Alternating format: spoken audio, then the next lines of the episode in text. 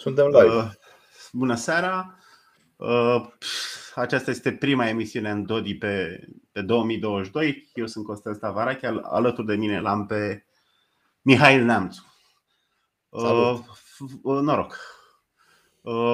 Vorbim despre, nu știu, rămânem tot în zona asta restricțiilor. Presupun că ne vor urmări mult timp. Mihai insista să vorbim mai mult și despre cazul ăsta lui Djokovic, al tenismenului sârb de la... Eu vorbesc despre Djokovic și tu vorbești despre Australia. Hai să facem așa. Că miza e următoarea, nu e Djokovic, ci ce se întâmplă în Australia. Că povestea pleacă de acolo.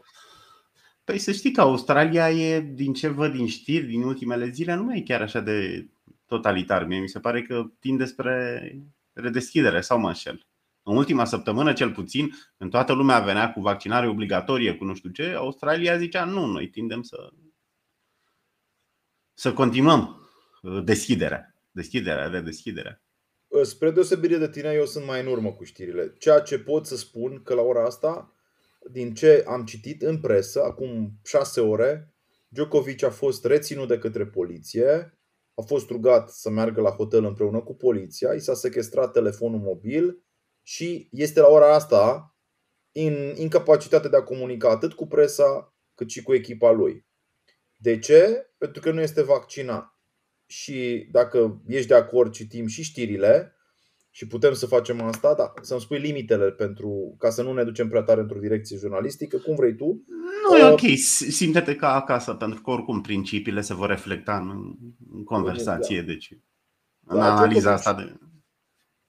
Deci la ora la care vorbim, ca să dăm ceva la cald, fiindcă e important, spune GSPRO, da? Avem știrile aici, Djokovic este blocat de 5 ore pe aeroportul din Melbourne, închis într-o cameră fără telefon. Asta este mainstream media, da? Hot news. Djokovic nu a primit acceptul de a intra în Australia, conform ziarului The Times. Autoritățile de frontieră i-au blocat accesul lui Djokovic după ce echipa lui, da, de juriști, a aplicat pentru tipul greșit de viză. Este o viză care nu le permite persoanelor nevaccinate să intre pe teritoriul Australiei, iar ceea ce a cerut Djokovic, scutirea medicală, nu poate fi acordată. Și Djokovic are o justificare de la medicii din Serbia, conform căreia, adică justificării, ar fi avut COVID-19 în ultimele 6 luni, ceea ce înseamnă că n-ar fi trebuit să fie vaccinat pentru a intra în Australia. Deci asta este discuția la ora asta. S-ar fi gândit că s-au dus anticorpii în alea 6 luni sau s-au prăpădit. Nu. Crezi? Te rog. Mie nu mi-e clar nici statutul unor instituții ca FIFA, să zicem. Federația nu știu care de tenis. Adică mie nu mi-e clar dacă ele sunt ceea ce numim globalism, adică niște birocrații internaționale. Tu crezi că FIFA are un fel de statut similar celor de la... Nu știu, pur și simplu, pentru că, uite, când te uiți la FIFA, intervine statul. Adică nu e o chestie privată, pur privată. Intervine statul în discuție. Ți-am zis că și FRF-ul nostru nu mi-e clar, primește subvenții, adică e neclar forma de proprietate. E neclară forma de proprietate. Pentru că dacă aveam proprietate privată și aveam un turneu de tenis organizat privat, da, ei fac regulile. Bine, și asta te poate enerva. Hai să zicem că nu te-ar deranja din punct de vedere libertarian, să zicem. Respectăm drepturile, casa lor, ei decid. Dar te poate enerva ca om, să zicem. Te poate enerva moral. Așa cum mai degrabă te duci într-un magazin cu reguli mai laxe decât într-un magazin unde trebuie să ai mască, trebuie tot felul, 5.000 de restricții. Vreau să spun doar atâta că n-am reușit în primele secunde ale transmisiei noastre. Am fost doar pe Ndodi. Acum suntem și pe canalul Vocea Libertății Mihai Neamțu. Și cu permisiunea ta te-i prezint eu de data asta. L-avem pe Costel Stavarache, turboliberal sau libertarian, prieten vechi și un om care are pur și simplu îndrăzneala de a gândi cu mintea lui, ceea ce în ultima vreme pare să fie neobișnuit pentru intelectual. Uite, până ne întoarcem la cazul Djokovic, pe care aș vrea să-l discutăm și cu permisiunea ta o să fac și transmisiunea asta vizibilă pentru colegii de pe Telegram, fiindcă mi-am deschis și eu un canal pe Telegram și abia aștept să creștem și acolo. Întrebarea mea e de ce crezi tu că intelectualii sunt tot mai conformiști în ultima vreme? Tu ești un om care a făcut și doctoratul în filozofie, ai fost în mediul universitar o vreme, ai interacționat cu foarte mulți intelectuali. De ce crezi tu că intelectualii în perioada asta s-au dovedit foarte conformiști în raport cu direcția statului? Eu zic că formația lor... Din acum am inversat rolurile, ca și cum eu aș fi invitat și tu gata. Hai și după aia mă întoarce. Socialismul lor. Cred că avem o ciocnire între două valori, salvatul de vie și libertate. Hai să luăm un caz. Vreau să am o persoană, vine la medic, dacă nu-i fac transfuzie moare. Corect. Putem avea situația în care nu avem un conflict între salvatul de vie și libertate. Persoana e de acord cu transfuzia, medicul e de acord, e un liber schimb și salvează persoana. Ce facem dacă e martor al lui Jehova sau alt cult, să zicem, religios, care împotriva transfuziei? Păi avem două soluții. Cea liberală, care spune că nu treci peste voința ei, chiar dacă există riscul să moară, și poziția socialistă, care spune că poți trece peste voința ei. Cam asta e și poziția intelectualilor. Mor oameni, trebuie să-i salvăm. Mă rog, cred că sunt două mari motivații. Una idealistă, care ar fi asta de care vorbeam, trebuie să salvăm vieți. Pentru asta trebuie să închidem oamenii în casă, să poarte măsă, nu știu, să-i vaccinăm obligatoriu. Și există și... Și pot fi și interese pecuniare, materiale. Adică cineva care vinde teste poate avea un interes în obligativitatea testării, să zicem. Îi deschide o piață aproape monopolistă. Deci familia lui, e monopolistă, nu că e aproape, e monopol. Ei zic, stai mă, privilegiul. Nu, e comerț exclusiv, e privilegiu exclusiv, deci nu. E un monopol și impus prin forță, adică nu e o chestie Coca-Cola a fost tare pentru că a fost tare. Nu, e un privilegiu dat de stat. Și normal că are interesul ăsta. Dar eu sunt mai optimist față de natura umană. Cred că mulți restricționiști sunt motivați de idealism, vor să salveze vieți. Adică în scenariul ăla cu transfuzia, bine, dacă am face un sondaj, nu cred că aceiași restricționiști de acum ar fi în același procent pro să treci peste voința persoanei. Mi se pare că e o fractură de asta când vorbim de interacțiuni individuale, unul la unul, să zicem, medic-pacient. E foarte clar că nu treci peste consimțământul omului. Deci una din cauzele malpraxisului chiar asta este. Ignori consimțământul. El îți zice, scoatem dintele din partea dreaptă, tu îi scoți dintele din partea stângă. Asta e malpraxis. Deci ai trecut peste consimțământul lui. Când vine vorba de pandemii, pandemia desfințează malpraxisul. Da, deci nu mai e malpraxis. Deci Arafat te poate închide în casă, te poate sequestra, deci nu. Deci dacă ar face un psihopat asta, ar fi considerat un nebun, nu știu ce. Deși psihopatul poate avea și el aceeași motivație, să zicem, vrea să se ferească de chiar de o pandemie, chiar de un virus. Mă uitam la un film horror, o mamă, ca să-și protejeze fiica, să nu treacă prin umilință, prin ușe de lumea externă, o tot injecta și nu se putea deplasa. Deci sta tot timpul în casă. Deci e un scenariu de tipul ăsta.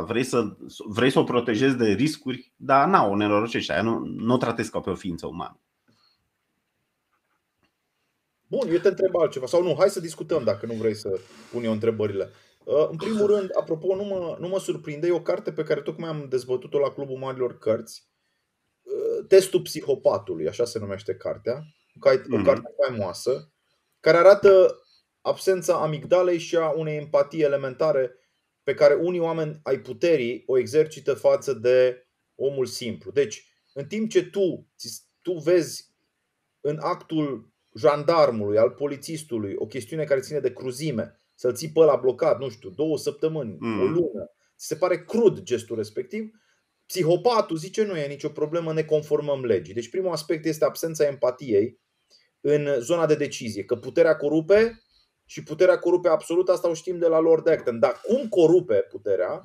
Uite, răspunsul din cartea asta al testului psihopatului este: puterea corupe prin dispariția sau prin eliminarea empatiei. Cunosc oameni care au fost recent în exercițiul puterii, n-am să le dau numele, și despre care alți amici mi-au spus că, domnule, omul efectiv e lipsit de empatie. Deci primul semnal care trebuie să ne îngrijoreze este că acești nebuni care ne conduc, cei care ajung adesea în zona de putere, nu exercită această empatie. Al doilea lucru pe care aș fi vrut să-l discutăm. Eu la Câțu mă gândeam, te rog. O, Doamne, nu știu.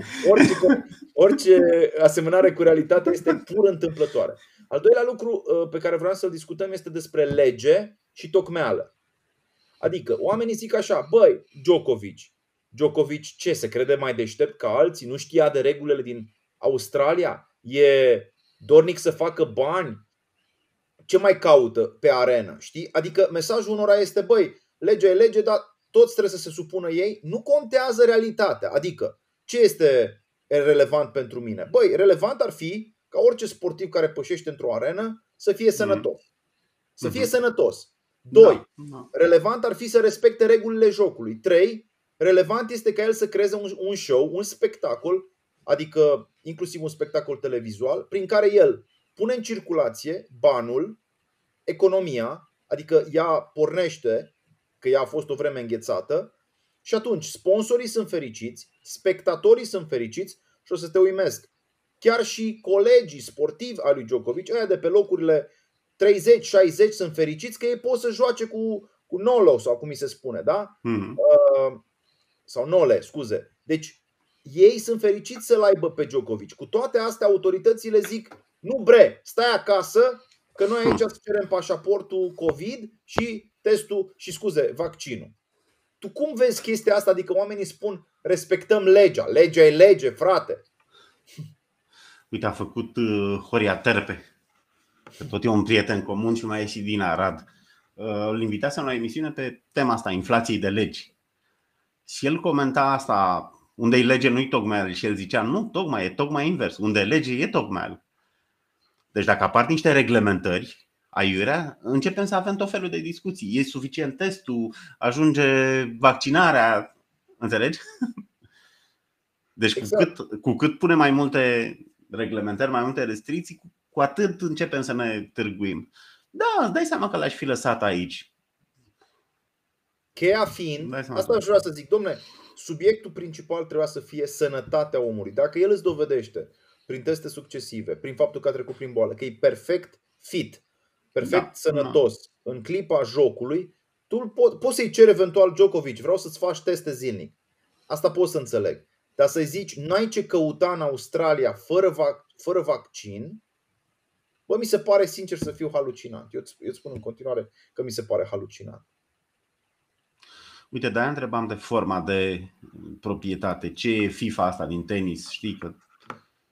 Și ți-am zis, sunt două discuții, una juridică, în care poți admite că ei fac regulile, că Facebook își face regulile, că e mustăria lor. Dar e și una morală, în care mie nu-mi place să-mi impune 5.000 de reguli. Deci dacă ajunge un test, de ce mai cer și vaccin? Nu știu, probabil că și ei sunt, nu știu, un fel de șefii Australiei, un fel de useriști, un fel de virtue signaling, știi, vor să-și arate, să-și probeze asta pentru cauză. Uite, ținem la vaccinare, să vaccineze oamenii, să scăpăm, să... Deci tu spui așa: FIFA, UEFA, ONU, Organizația Mondială a Sănătății, toate aceste structuri, ele de fapt sunt structuri de tip, să zic, etatist? În tenis nu mi-e clar, dar aș tinde că da, adică e influența statului. Aici pot spune, bine, uite, eu acum am luat de Federația de Tenis, dar se pare că ea l-a ajutat să se fofileze, să scoată o adeverință. Aici mai degrabă guvernul australian a intervenit. Deci aici primul ministru al Australiei, care e o fanatică, o nebună din punctul meu de vedere. Adică, de ce zic nebună? Fiindcă odată când a fost o conferință de presă și unul singur a îndrăznit să sfideze consensul, ea a mutat conferința de presă dintr-un loc public într-un spațiu, într-un spațiu închis, ca să n-aibă ăla dreptul să-i pună întrebarea. Eu totuși sunt îngrijorat, Costel, adică o țară care are o veche tradiție anglosaxonă a libertăților individuale a ajuns să pună... Era pe locul 3 în lume. La libertate. Ăsta, da, în indexul Heritage era pe locul 3. Australia, în indexul libertății economice. Da, da, indexul libertății economice. Dar uite că libertatea economică nu e la pachet cu libertatea politică. Păi da, dar și dacă îți închide Horeca, chiar și asta cu Djokovic poate fi asimilată unei interacțiuni economice, unui schimb economic, în care statul se interpune, așa cum închide Horeca. Eu tind să folosesc termenul economic într-un cumva austriac, așa la mize, sunt într-un sens mult mai larg. Adică omul și când interacționează cu îngeri, tot are loc un schimb economic, să zicem. Deci, din punctul meu de vedere, așa ar trebui descrisă situația. În loc să lași libertatea asta spectatorilor de a alege jocul care le place, jucătorului de a merge și de a juca, că asta e meseria lui. Deci e ca și, într-un fel, mie mi se pare restricția la adresa lui Djokovic ca și o restricție la adresa unui om obișnuit care vrea să meargă la muncă. Pentru că munca lui Djokovic e sportul. Da, da, da. Deci el este împiedicat să câștige niște bani. Nu că lăcomia asta, argumentul că e lacom nu ține pentru mine, da? Pentru el plăcerea, fericirea, adrenalina pe care o obține pe teren e sensul însuși al vieții. Deci pentru el la momentul ăsta, ca sportiv de performanță. Și dacă ar fi lacom, ce? Și dacă ar fi lacom, nu te bagi peste el. Bravo. Nu încalci și oamenii lacom au dreptul la libertate. De? Dar statul e mai lacom decât oamenii. Dreptul la libertate e natural. Asta înseamnă că și un om lacom are dreptul la libertate. Când vorbim despre viol, de exemplu, noi incriminăm și violul aplicat unei persoane din lumea bună. Nu doar unor oameni săraci sau... Exact. Și dacă deci, drepturile sunt universale. Drepturile omenești sunt universale, sunt naturale. Bun, dar de ce crezi tu că în ultima vreme argumentul suveranității individului față de colectivitate a pălit? Adică tu ai spus așa, băi, stai puțin. Deci conștiința mea e suverană, decizia mea individuală bate orice alte considerante. Și eu i-ai spus, dacă sunt, te-ai zis, adventisti sau cine sunt, care sunt cei împotriva? Nu, martorii lui Jehova. Dacă sunt un martor al lui Jehova, nu vreau să fac transfuzie de sânge. Dacă sunt adventist, nu vreau să muncesc sâmbătă din considerente religioase. Da, da, și tu ai spus, Occidentul sute de ani a acomodat, prin tot soiul de legislații, a acomodat această așteptare din partea oamenilor de pe aceste meleaguri. Mai mult, când au venit musulmanii în Occident, continui puțin argumentul, am făcut acomodări suplimentare. Am zis, domnule, vrea copilul unui musulman să mănânce, nu știu, mâncare care este acceptată de Coran, halal sau cum îi se spune, facem și asta. Adică scoatem porcul și punem doar mâncare de vită și mai știu eu ce pui. Deci noi am acomodat în Occident, ai spus tu, foarte multe nevoi individuale. Aș zice chiar mai mult. Eu mă uit la Macron, dacă îmi permit să merg un pic mai tare, știu că sunt libertarieni care nu sunt conservatori. Am acomodat nevoile comunității homosexuale. Am acomodat inclusiv ideea că doi bărbați poate să se căsătorească și să adopte un copil, să crească un copil fără o mamă. Am acomodat ideea că putem să avem manifestații gay și cu elemente de obscenitate. Am acomodat practic totul. Dar vine Macron acum și spune: nu pot acomoda un singur lucru, nevaccinații. Cum ți se pare această... Păi eu ziceam că la cărturare ar fi chestia asta. Cărturii sunt socialiști, deci marea majoritate, ce 95, 99% sunt socialiști. Ziceai că în ultimele sute de ani, da, ai avut cultura asta, deci fascismul ăsta sanitar n-a apărut în vid. A venit Arafat și a început să teoretizeze chestii sanitare fasciste. Nu, ai avut interzicerea fumatului, ai avut taxarea fumatului, interzicerea fumatului în cârciumi. Ai trendul ăsta sanitar, taxarea zahărului, de exemplu. Stilul ăsta de gândire usărist-obamist în care tot așa salvezi vieți trecând peste libertatea individuală.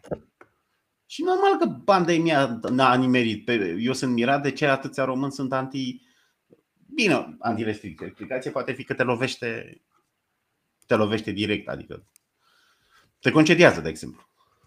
Dacă ai nații pas și ți interzice să muncești. Deci nu trebuie să ai studii foarte sofisticate sau să gândești argumente foarte sofisticate. Știi că ăla ți interzice să intri la mall, să lucrezi. E o poziție cam în sens. De unde apetitul ăsta pentru control și cenzură? Uite, cine spune că a scris cartea cu psihopatii? Testul psihopatului este, o să-ți o dau imediat, este o carte pe care am discutat-o chiar acum cu Mugurel Stan. Autorul este John Ronson.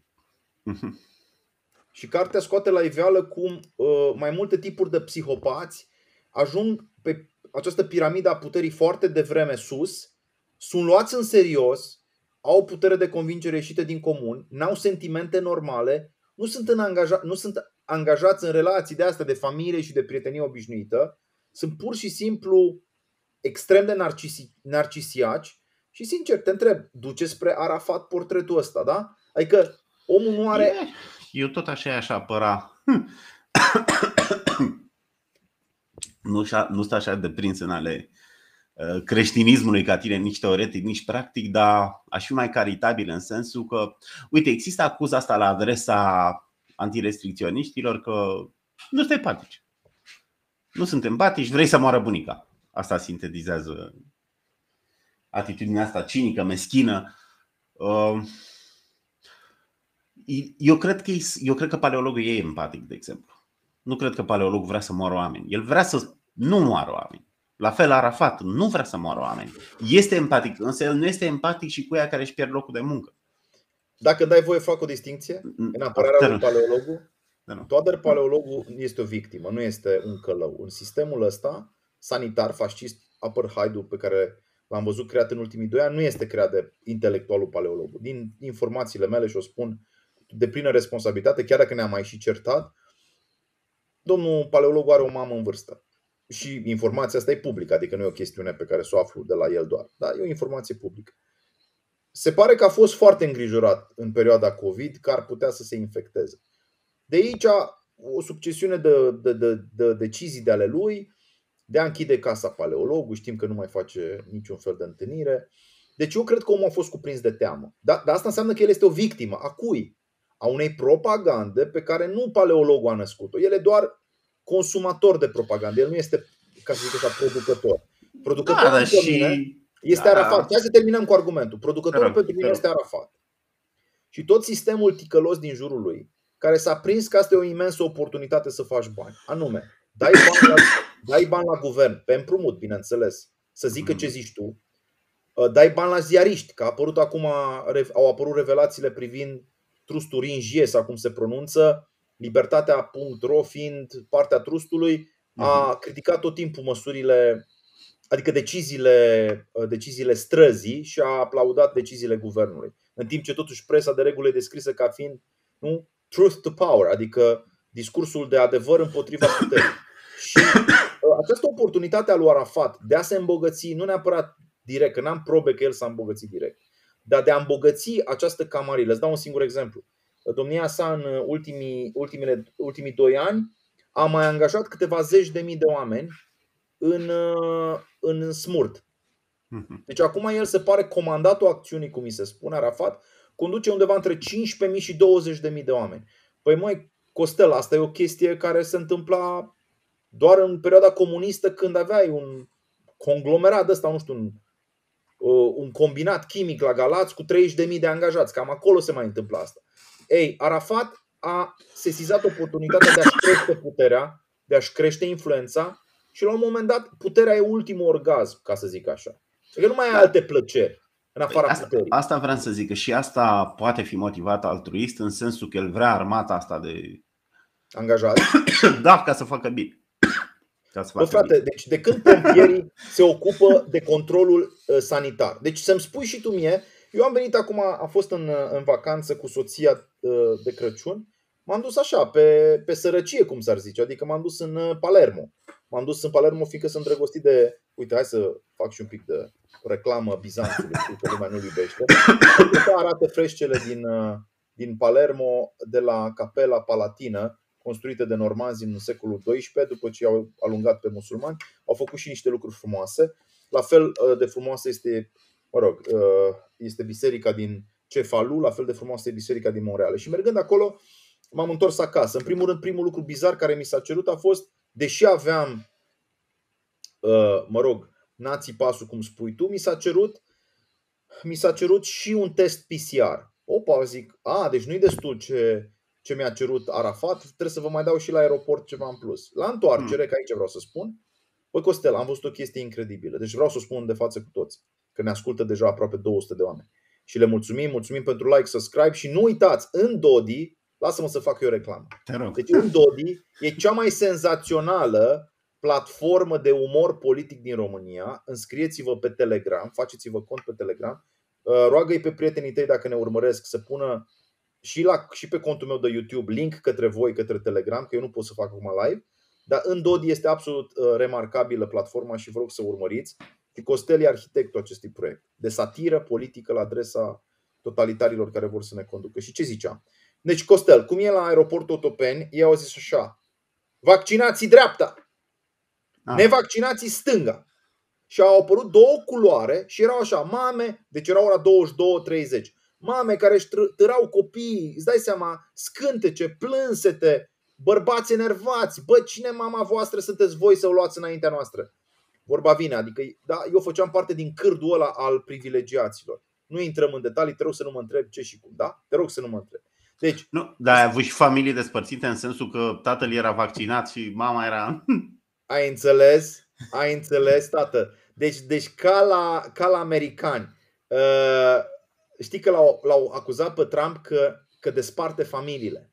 Dar pe Arafat nimeni nu l-a acuzat. Bă, ăsta, nebunul ăsta, desparte mama de tată și asta pentru un criteriu, cum să spun, arbitrar. Și așa s-a întâmplat. Am văzut, asta am vrut să spun. La final am văzut pompieri care se ocupau de verificarea documentelor de sănătate. Deci este pur și simplu halucinant ce s-a întâmplat. S-au distorsionat, cum să spun eu, definițiile date instituțiilor. Te mai întreb ceva. Cum a putut Arafat să decidă în miezul nopții că cei bolnavi cu boli osoase de la foișori sunt mai puțin bolnavi și valoroși în spațiu public și în ochii furnizorului de servicii de sănătate decât cel bolnav de COVID? Chestiile astea pe mine m-au șocat. Asta e o critică constantă, cea a victimelor colaterale, oameni care au murit pentru că nu au fost tratați, pentru că a fost prioritar COVID-ul. Ce spune epistemologia despre consecințele neprevăzute? The unintended consequences. Astea sunt consecințele neintenționate. Bine, au fost diagnosticate și altele, de exemplu, oamenii care mor de foame în lumea treia, care depinde de comerțul cu noi, cu Occidentul, să zicem. Și astea sunt niște victime colaterale. Dar astea sunt, aici vorbim, deci cancer, români care mor de cancer, care au fost neglijați. Aveai probleme cu pancreas, da, deci erai... Deci a fost o critică care a circulat asta, care încă se aduce. Bine, scuza lui Arafat poate fi, domnule, un calcul al vieților, eu ți-am salvat 20.000 și au murit 3.000, să zicem. Am ieșit mai bine. Așa ți-ar spune dacă am discutat. Bun, ok. Dacă tu doreai să salvezi cu orice preț cât mai mulți oameni, tu ai fi pus medicamente virale care au fost prezente pe piața japoneză, de pildă, cum este ivermectina, le-ai fi pus la dispoziția consumatorului. Nu împărtășesc viziunea asta a unor medici. Deci chiar și încoace zice. Nu, ei nu împărtășesc, zic. Chiar și încoace, adică Rafila tot zice, nu domne, pot avea, nu știu dacă a zis, citeam o știre, nu știu dacă a zis chiar Rafila, că au efecte secundare, astea antiviralele. Adică sunt rezervați. Da, poate fi, nu știu.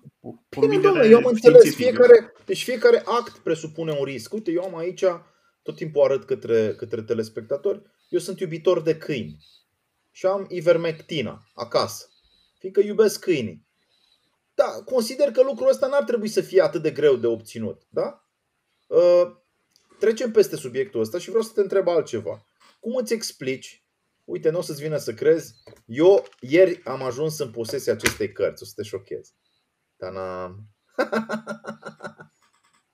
George Simion.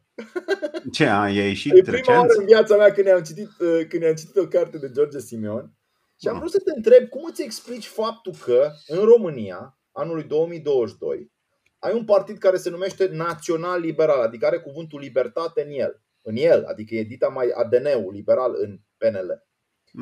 Cum îți explici faptul că ai partide care sunt membre sau foste membre ale grupului ALDE?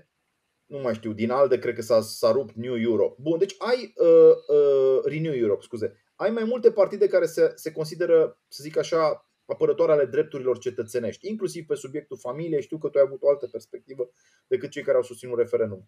Și asta e ok din punctul meu de vedere. Dar întrebarea fundamentală, da. M-am sucit puțin și acolo, dar mă rog, asta puteam discuta în altă dată, nu acum. Întrebarea fundamentală. Adică este... acum simpatizez mai mult cu poziția conservatoare, să zicem, a separației. Eu am apărat inițiativa a separației statului de căsătorie, în sensul, soluția mea ar fi privatizăm, ca să fiu anarhocapitalist, privatizăm statul și decide agențiile de protecție dacă ratifică sau nu contractul ăsta. Asta ar fi o poziție. Poziția, ultima mea poziție. Poziția mea de acum, nu știu, vreo 2 ani era că nu, că trebuie repetniță. E un schimb voluntar, gay marriage, ești repetniță. Deci, cuvântul marriage, asta e problema, nu schimbul de enzime, ca să mă exprim așa. Mă întorc puțin la discuția noastră, Costel. Cum îți explici că George Simion și o parte din liderii, nu toți, dar o parte din liderii formațiunii sale au ajuns să fie mai strașnici apărători, cel puțin retoric discutăm, ai libertății, dar nu numai retoric, fiindcă au fost acolo destul de implicați, da? În blocarea unor inițiative, în Comisia de Sănătate am văzut niște chestii făcute de ei, adică mi s-a părut activitate parlamentară pe bune. Repet, este un mult show, din punctul meu de vedere așa, estetic, după gust. Există o obligație așa în conduita unui parlamentar să lași, nu știu, să lași tipul ăsta de reality show în afara, strict vorbesc de parlament aici, deci în afara instituției parlamentare. Dar hai să zicem că ăsta e război de gherilă și există o justificare când ești în opoziție. Păi, a avut succes, că uite, preia, ei sunt foștii useriști, ei sunt cei antisistem acum. Nu pot spune că USR-ul mai e antisistem în moment ce susține sistemul. Orice sistem. În timp ce Simion, nu știu, la Simion cred că a fost și calcul, tot așa eu tind să fiu caritabil, cred că a fost și convingerea, adică el chiar e anti-restricții pe bune, deci nu e. Deci conservatorii au ajuns să preia tema libertății în România, Costel? Acum nu știu dacă l-aș numi adică tradiționaliștii, că el e înconjurat de tradiționaliști. Eu nu l-aș numi, nici nu știu cum să-l numesc. Normal că nu l-aș numi nici național-socialist, pentru că e prea mult. Socialist-naționalism mai degrabă. Socialist-naționalism mai degrabă. Dar n-aș zice că e conservator, pentru că nu e conservator. E deci conservator pe restricții. Pe restricții da. E conservator și na, e foarte ok.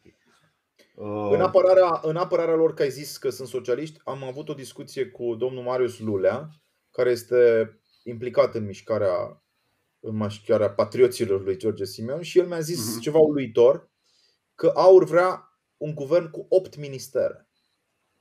Am zis poftim? Da, da, că vrea 2% taxe, că vrea să reducă de la 16% la 2%. Deci da, dar tot rămâne.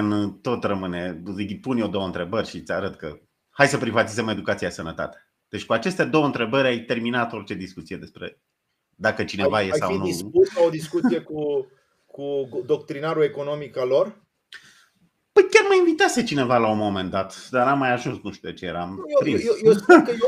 Eu cineva mai din eșalonul 2 așa. Deci eu am fost criticul lui Simion și am zis așa, anul trecut, nu, acum un an și ceva, când George Simion era în campanie, am zis, băi George, termină cu lauda la adresa combinatelor chimice de pe vremea lui Ceaușescu, că erau energofage și era o prostie. Eu după aia am înțeles din discursul lui, nu domnule, eu n-am lăudat inițiativa economică a lui Ceaușescu, ci am lăudat munca românilor care s-a văzut în niște lucruri mărețe. Nu cred. Cred că, sincer, el crede în protecționism. Da, crede în politici industriale, crede în socialism. Deci nu. Ca să-i modifici asta trebuie să fii prieten cu el, să fii în proximitatea lui, să-l influențești. Cred că ar fi deschis, dar na. Unde e... Bine că s-a poziționat bine pe restricții. Uite, și-a și câștigat cu asta. Adică nu cred că se duce în cap prea curând. Deci mie mi se pare că ei au fost puși în situația de a da un război cultural. Acum încă n-au trebuit să formuleze o perspectivă economică. Dar și eu aștept ziua și îți mărturisesc că E încă un subiect deschis, deci nu l-am tranșat. Aștept ziua în care ei se vor poziționa fie în favoarea libertății economice, fie, cum ai spus tu, în zona protecționistă. Probabil că era ca și Trump. Mai au scăpări, N-a zice, ar fi bine dacă ar fi ca Trump. Trump mi se pare mult mai liberal, în sens clasic. Și la ei mai găsești chestii cu libertate, cu nu știu ce. Dar se vede că nu tot rămâne naționalismul ăla. Rămâne. Bun, stai să înțelegem. Ei zic așa: bă, băiatule, tu n-ai voie să închizi o mină din România din motive ecologice impuse de Bruxelles ca să cumperi după scuză-mă, ca să cumperi după aia baterii de la chinezi sau nu știu ce eoliene. Adică ia un fel de argument de ăsta, bă, noi ne-am închis singuri. Dar poziția e hai să o luăm cu școlile.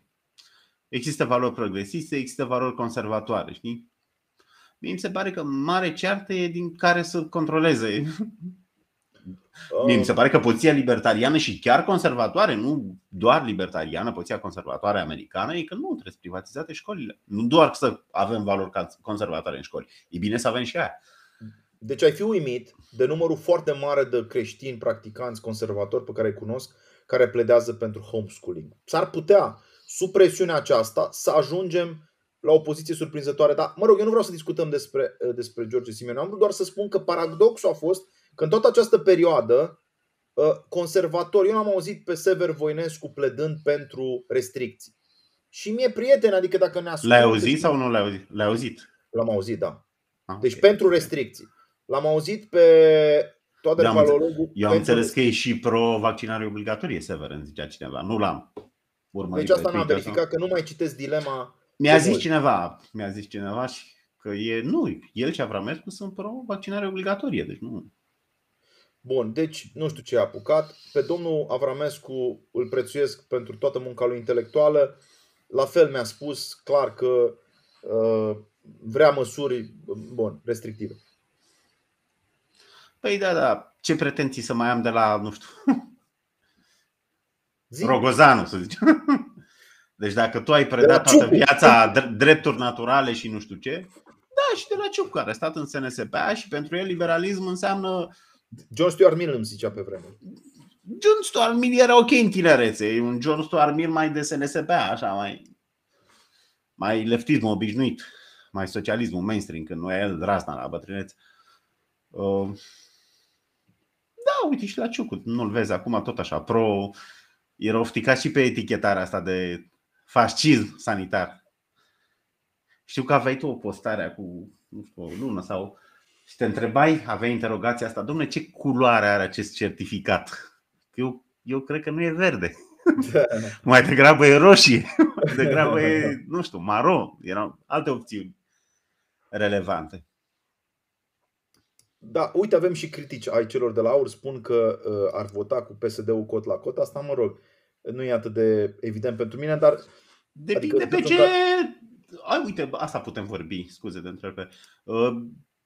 Și reticența asta în a adopta certificatul verde. Uite, ce crezi că s-a întâmplat? S-au uitat pe sondaje, au făcut cercetări. Ciolacu a început să citească, nu știu, Mise sau... Da, PSD-ul a văzut că 60% din oameni sunt contra condiționării mersului la serviciu, la lucru, la muncă de posesia certificatului. A văzut în sondaje chestia asta. Păi da, dar oricum nu erai sancționat imediat și poate lumea uită, nu știu, peste nu știu câți ani, uită. Sau nu uită. Costel, mi se pare că suntem într-un punct de cotitură. Adică, uite, clasa muncitoare pe care Trump a vrut să o apere a fost apărată de Trump, retoric vreau să zic, în mintea lui cel puțin, cu acele tarife. Tu nu erai de acord, că ziceai că tot noi le plătim, aveai dreptate într-un fel. Iar George Simion a zis așa: bă, eu am un electorat de clasă medie și joasă, să zic așa, din punct de vedere financiar. Nu jignim aici moralitatea oamenilor, nu avem dreptul. Dar clasa medie și mai, să zic, de jos, din punct de vedere economic, susține AUR. Ceva foarte interesant, fenomenul ăsta iarăși trebuie urmărit. Foarte multe sute de mii de oameni, Costel, se întorc din Italia că nu mai au ce face. Din mai multe motive. Fie că îi condiționează și acolo să aibă certificatul, Fie că au picat niște business-uri de Horeca, noi știm chestia asta. Și atunci, pe măsură ce numărul ăsta tot mai mare de oameni se întorc spre România, îți dai seama că ei nu vor să voteze cu ăia care i-au trimis în străinătate, adică nici cu PSD-ul și oarecum nici cu PNL-ul. Și în plus sunt mai și sensibili cu chestia asta, cu mai patriotic, așa, sunt mai sensibili la patriotism. De țară, da. Și mai degrabă votezi AUR decât USR, să zicem, sau decât PNL. Păi da, tu vrei să, deci știi, tu nu pui mâna pe Biblie când juri ca, nu știu, primar, dar după aia vrei să-mi spui mie că, nu știu, pomul de Crăciun. În fine, toate aceste cacofonii pe mine m-au uimit. Uite, hai să fac analiza asta politică, nu cred că erai de acord să ne ducem în zona asta, dar o fac, de plăcere. Stai liniștit, nu e. Știi ce m-a uimit? Eu cred că după apariția lui George Simion, ăsta, domnul europarlamentar Cioloș, s-a speriat și a cerut, cred că, a cerut sprijin de la un consultant politic care să-i facă mai multe postări de astea tinerești, nu știu cum să zic eu, jucăușe, și să facă și el trolling la Ciolacu și la alți, mă rog, politicieni, după cum face George Simion. Și ce am observat este că în ultimele 3 luni, ăștia de la USR care s-au dus direct în cap, efectiv în cap s-au dus, au început să vină cu mesaje de recuperare a identității. Dar e șocant, adică totul e cacofonic. Fii atent, Barna apare cu Șoricu, în timp ce ei sunt vegetariani, hipsteri, știi, slim. Așa îl văd eu pe useristul din București. Deci ăsta mănâncă porc de Crăciun. După aia vine Vlad Voiculescu și postează din Evanghelia după Ioan o postare lungă, religioasă. La început era cuvântul. După ce ei au zis să nu fie religia în școli. După aia apare Cioloș cu soția care cântă un cântec de colind. Mă prostesc aici. Un colind de Crăciun. Bă, zic, ce s-a întâmplat, mă, cu USR-ul? Și mi s-a părut evident că cineva le-a zis, bă, pierdeți voturi masiv din zona patrioților. Încercați să faceți ceva. Nu știu cât de bună sfatul ăsta. Că ei oricum au nișa lor. Că uite, te poți întreba, domne, dar useriștii ăștia chiar așa boi sunt când văd că țara e anti-certificat și o țin langa cu restricții, cu nu știu ce. Un răspuns poate fi că nu au nișa lor și acei 15-20% care merg cu ei. Așa că nu știu cât i-ar ajuta asta cu porcul, cu nu știu ce, tradiționalisme și... Nu, totul e superficial, E greu și pentru ei, pune-te... Da, ca medie nu cred că țin de nișa asta. Deci în medie nu sunt așa, sunt altceva. E greu și pentru ei. Deci au avut succes cu chestia, corupția, cu nu știu ce, cât să mai tragi de chestia aia? Sau nu știu. Bă, știi cum cu corupția? Tu dai un mesaj anticorupție și îți vine doamna Dragu, fosta șefă a Senatului, și cere din partea, nu știu, SPP-ului să-i se permită să bage 6 membri ai familiei ei în acea lojă. Știi că este o lojă specială pentru diplomați, pentru oficiali, când mergi la Otopeni, ca să nu mergi cu poporul. Te duci pe o intrare separată și ea, doamna Dragu, a cerut din partea SPP-ului o listă de 6 persoane care conțineau membri ai familiei să meargă la Paris altfel decât poporul. Deci chestia asta e o corupție morală, firește, poate și financiară, nu da seama. Dar și ideologică, familia fiind o valoare conservatoare. Da, uite, zice, dacă vrei începem să luăm niște întrebări. Ioan Daniel: domnul Neamțu, locuiesc în Italia și îmi pregătesc repatrierea în județul Alba lângă Aiud, legat fiind și de sfinții închisorilor, chiar dacă sunt de origine din București. Voi vota AUR. Scurt. Domnul Ioan Daniel, am o mărturisire de făcut. Aveam 15 ani când am văzut pentru prima oară Aiudul și când am văzut prima oară acest memorial dedicat victimelor de la închisoarea Aiud și... Da, consider că e un loc sfânt, locul acela unde au murit atâția eroi ai credinței noastre și cu siguranță aveți un scop când vă întoarceți în țară, acela de a perpetua memoria lor. Așa că dacă în Italia era mai greu să perpetueze această memorie, în România va fi mai ușor și nici România nu mai e așa de săracă astăzi ca acum 10 ani poate când ați plecat în Italia. Adică România a reușit să recupereze și în Ardeal, chiar și lângă Aiud, foarte ușor, dacă te urci pe autostradă, ajungi în locuri foarte interesante care să-ți creeze o bucurie că trăiești în țara asta. România nu mai e atât de săracă ca acum 15 ani în niciun caz. Uite cum se bat toți pe electoratul AUR. Deși forța liberală a lui Orban tot așa e, de tradiție, cu creștinism, cu... Cine? Deci... Orban ai zis? Da, Orban. Ludovic. Orban, cu forța, da, cu forța liberală. PSD-știi sunt reticenți cu certificatul pentru că și ei visează. Toată lumea se bate pe electoratul ăla semănătorist. Asta se poartă. Asta se poartă. Bă, eu zic așa. S-a dus moda USR-ului. Auzi, deci eu zic așa, ăștia sunt șocați de ce face George Simion. Deci ei sunt șocați. Numai că nu poți copia pe Simion. Eu zic că, știi, aveam vreo 16 ani și m-a învățat un om înțelept din Ardeal. A zis: Mihai, nu trăi viața prin comparație. La fel și în politică. Mă, dacă tu ești altfel decât George Simion, lasă-l pe Simion, nu-l copia, că n-ai nicio șansă. Deci tu trebuie să vii cu alte propuneri. Și părerea mea este că USR-ul se face de râs acum, încercând să recupereze, vezi Doamne, în raport cu electoratul tradiționalist. Nu, n-au nicio șansă. După ce ai votat Estrela sau după ce ai votat raportul Matici la Bruxelles și ai spus că un bărbat poate să nască, ceea ce nu s-a spus vreo 2500 de ani de istorie intelectuală europeană, nu poți să vii acasă și să zici: băi, eu iubesc porcul și îmi place colinda de Crăciun a nevestei mele. Deci treaba asta nu mai ține. Mă întorc puțin la Natanael Drejoi, căruia îi mulțumim pentru întrebare. Zice: degeaba ziceți că Drulă, Năsui și Ghinea și-au luat mandatele în serios. Acum, eu i-aș separa foarte mult. Drulă, după părerea mea, a avut o parte de PR foarte, foarte ok și părea că e activ și nu știu dacă a fost sau nu, dar a făcut niște lucruri. Năsui, mi se pare că s-a împiedicat în niște conflicte cu ăia din ministere. Nu-mi dau seama cât a reușit să zguduie sistemul, cred că puțin. Dar Ghinea mi se pare, sincer, ciocoi vechi și noi 100%.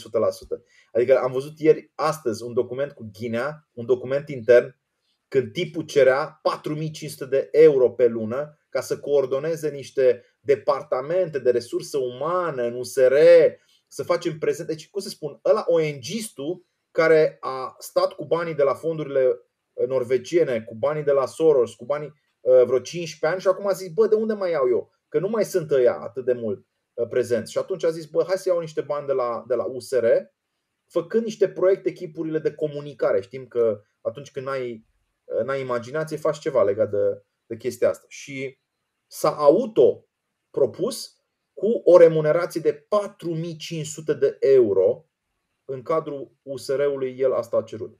Mă, fraților, deci poate voi nu știți de unde a plecat Ghinea. Dați-mi voie să vă zic eu că am fost cumva colegi, să zic, de generație. Ghinea, care nu și-a făcut doctoratul, oricum nu și l-a făcut, și masteratul l-a făcut târziu și târâși grăpiși, și care era pe mesaje anticorupție și așa mai departe, omul era sărac lipit pământului. Când a fost luat de băieți și a devenit specialist în ONG-istică, adică a creat un ONG pe Moldova, dintr-o dată a schimbat. Omul era interesat de DNA, a schimbat subiectul. A devenit specialist în probleme moldovenești. După care a devenit specialist în fonduri europene și a cerut 100 de milioane de euro, nu știu dacă știi, Costel, în PNR-ul ăsta a cerut 100 de milioane de euro, fondul de reziliență al societății civile. Mie mi se pare asta efectiv parazitism în raport cu bugetul de stat. Și acum, când a văzut că, mă rog, nu-i mai merge, că nu mai e la putere, trecem peste anecdotele că i-a plăcut întotdeauna să aibă mașini mai scumpe și așa mai departe. Omul este mufat la banii de partid. Acum, iarăși ce îmi place și recunosc public chestia asta, Simion zice: nu ne atingem de banii de la stat. Deci Simion zice: bă, eu nu vreau să mă ating de banii pe care mi dă guvernul mie, partid AUR, și trăim numai din cotizații.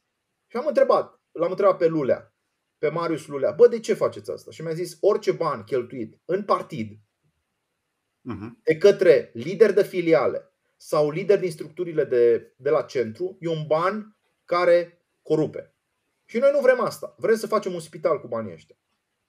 O să ziceți: bă, ce declarație populistă. Cert este că în loc să facă traininguri a la Ghinea, ăștia de la AUR vor să facă un spital. Acum eu vă întreb, domnul Drejoi, că văd că mi-ați pus întrebarea asta, ce preferați?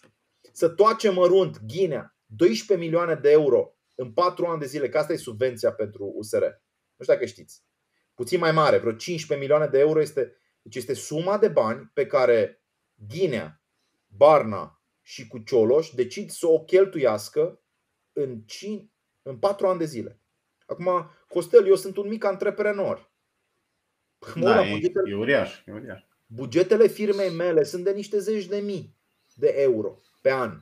Când audă milioane împărțite în stânga și dreapta de băieții ăștia, eu te întreb, ce calcul de risc crezi că a făcut Ghinea când a alocat el 5.000 de euro pentru buzunarul lui și burtica lui? Zero calcule de risc. De ce? Nu e chiar așa, Mihai, gândește-te că a pierdut 14.000 de la Parlamentul European. A riscat să fie ministru, iar n-au anticipat corect că PNL-ul ei stimau că nu se duce cu PSD-ul, dar uite că s-au dus. Adică există risc și în politică, dacă vrei. Risc politic pentru 4 ani, dar nu economic. Adică lui îi se rupe dacă el pierde. Nu, și ironic. Păi pierzi bani. Dacă pierzi alegerile, nu pierzi bani. Sau dacă ești europarlamentar și iei 7.000 și vii ministru pe 2.000, nu pierzi bani. Sau dacă pierzi poziția de ministru. Bine, poți să visezi la 4.000. Deci, domnilor, observați un lucru. Deci eu am auzit din gura unor oameni curajoși care au zis așa: banii de la partide pentru cheltuieli sunt mită pentru presă. În primul rând pentru presă. Apoi sunt mită. Deci eu pot să fac niște dezvăluiri, Costel. Eu n-am știut, că n-am fost în chestia asta. Pe mine m-a sunat Băsescu în 2019, dacă îmi dai voie să zic chestia asta. Și a zis: Mihai, înțeleg că ăștia de la PNL nu te bagă în seamă, ești prea conservator pentru ei, știi că Iohannis a pus pe linie moartă conservatorii din PNL și uite, s-a dovedit că l-a scos și pe Orban afară. Deci nu e niciun dubiu că asta a fost tendința din 2017 încoace. Eu, crezând că a câștigat Trump și că avem, vezi Doamne, culoar, m-am înșelat. M-a sunat Băsescu, a zis: băi, nu te prea simți bine acolo, văd că nu te lasă, hai la noi, te facem purtător de cuvânt, îți dăm și un post de deputat, purtător de cuvânt, candidat, uite, chiar la prezidențială ne-am gândit, ar putea fi o variantă, dacă nu la primăria București. M-au propus chestiile astea.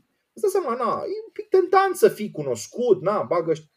După care, eu nu vreau să vorbesc urât PMP-ul, da? Dar am început să înțeleg cum funcționează sistemul în partide. Deci PMP-ul până la urmă mi-a creat o oportunitate, numai că unii au trântit partidul, l-au băgat sub 5%, făcând prostii cât casa sau intenționat, îngropând șansele, adică punând-o pe EBA candidat, îți dai seama ce șanse mai ai când o pui pe EBA candidat. Păi pierzi din start niște voturi. Degeaba îl pui pe Papahagi să-l fi pus cap de listă. Era complicat să explici de ce caută EBA la Constanța. După care au venit niște decizii. Eugen Tomat candidează, după ce el a plecat la europarlamentare la Bruxelles, candidează la București. Nicio șansă, în fine, nicio logică. Hai să nu-i pierdem pe prieteni, spune altceva. Stând 2 ani de zile într-un partid ăsta sistem, am început să văd chestii. Adică sute de mii de euro veneau la partid, lunar. Mamă, zic, și ce faceți cu banii ăștia? Păi zice: băi, hai mă, trebuie să dăm și la... Adică presa zice: bă, Mihai, tu știi cât costă o emisiune cu Paleologul la... Mie așa mi se spunea, eu acum am autodenunț dacă vrei. Deci în campanie mi s-a spus: bă, Mihai, o emisiune cu presa, adică o emisiune la nu știu ce post mare de... Aici nu mai pot să precizez care, da. Top 3, no, să zic. Bun. Top 3, nu e altul. Zice, este 100.000 emisiunea. Bă, zic, 100.000 apariția lui Paleologul la televizor? Da, mă, frate, nu, ne trebuie banii ăștia, știi? Și atunci am zis: Dumnezeule mare, Doamne, ce sistem aproape, nu știu, infracțional îmi vine să spun. Adică, băi, tu iei bani de la popor, îi dai la partide și după aia începi să împarți la politicieni, la zi, împarți după aceea la jurnaliști. Și ai mânjit, practic, pe toată lumea. Groaznic, Costel. Banul dat partidelor este corupție pe față. Și dacă USR-ul ia bani, scuzați-mă, poate să aibă cea mai tare propagandă anticorupție. După părerea mea, ia bani și pentru a-și câștiga sau cumpăra.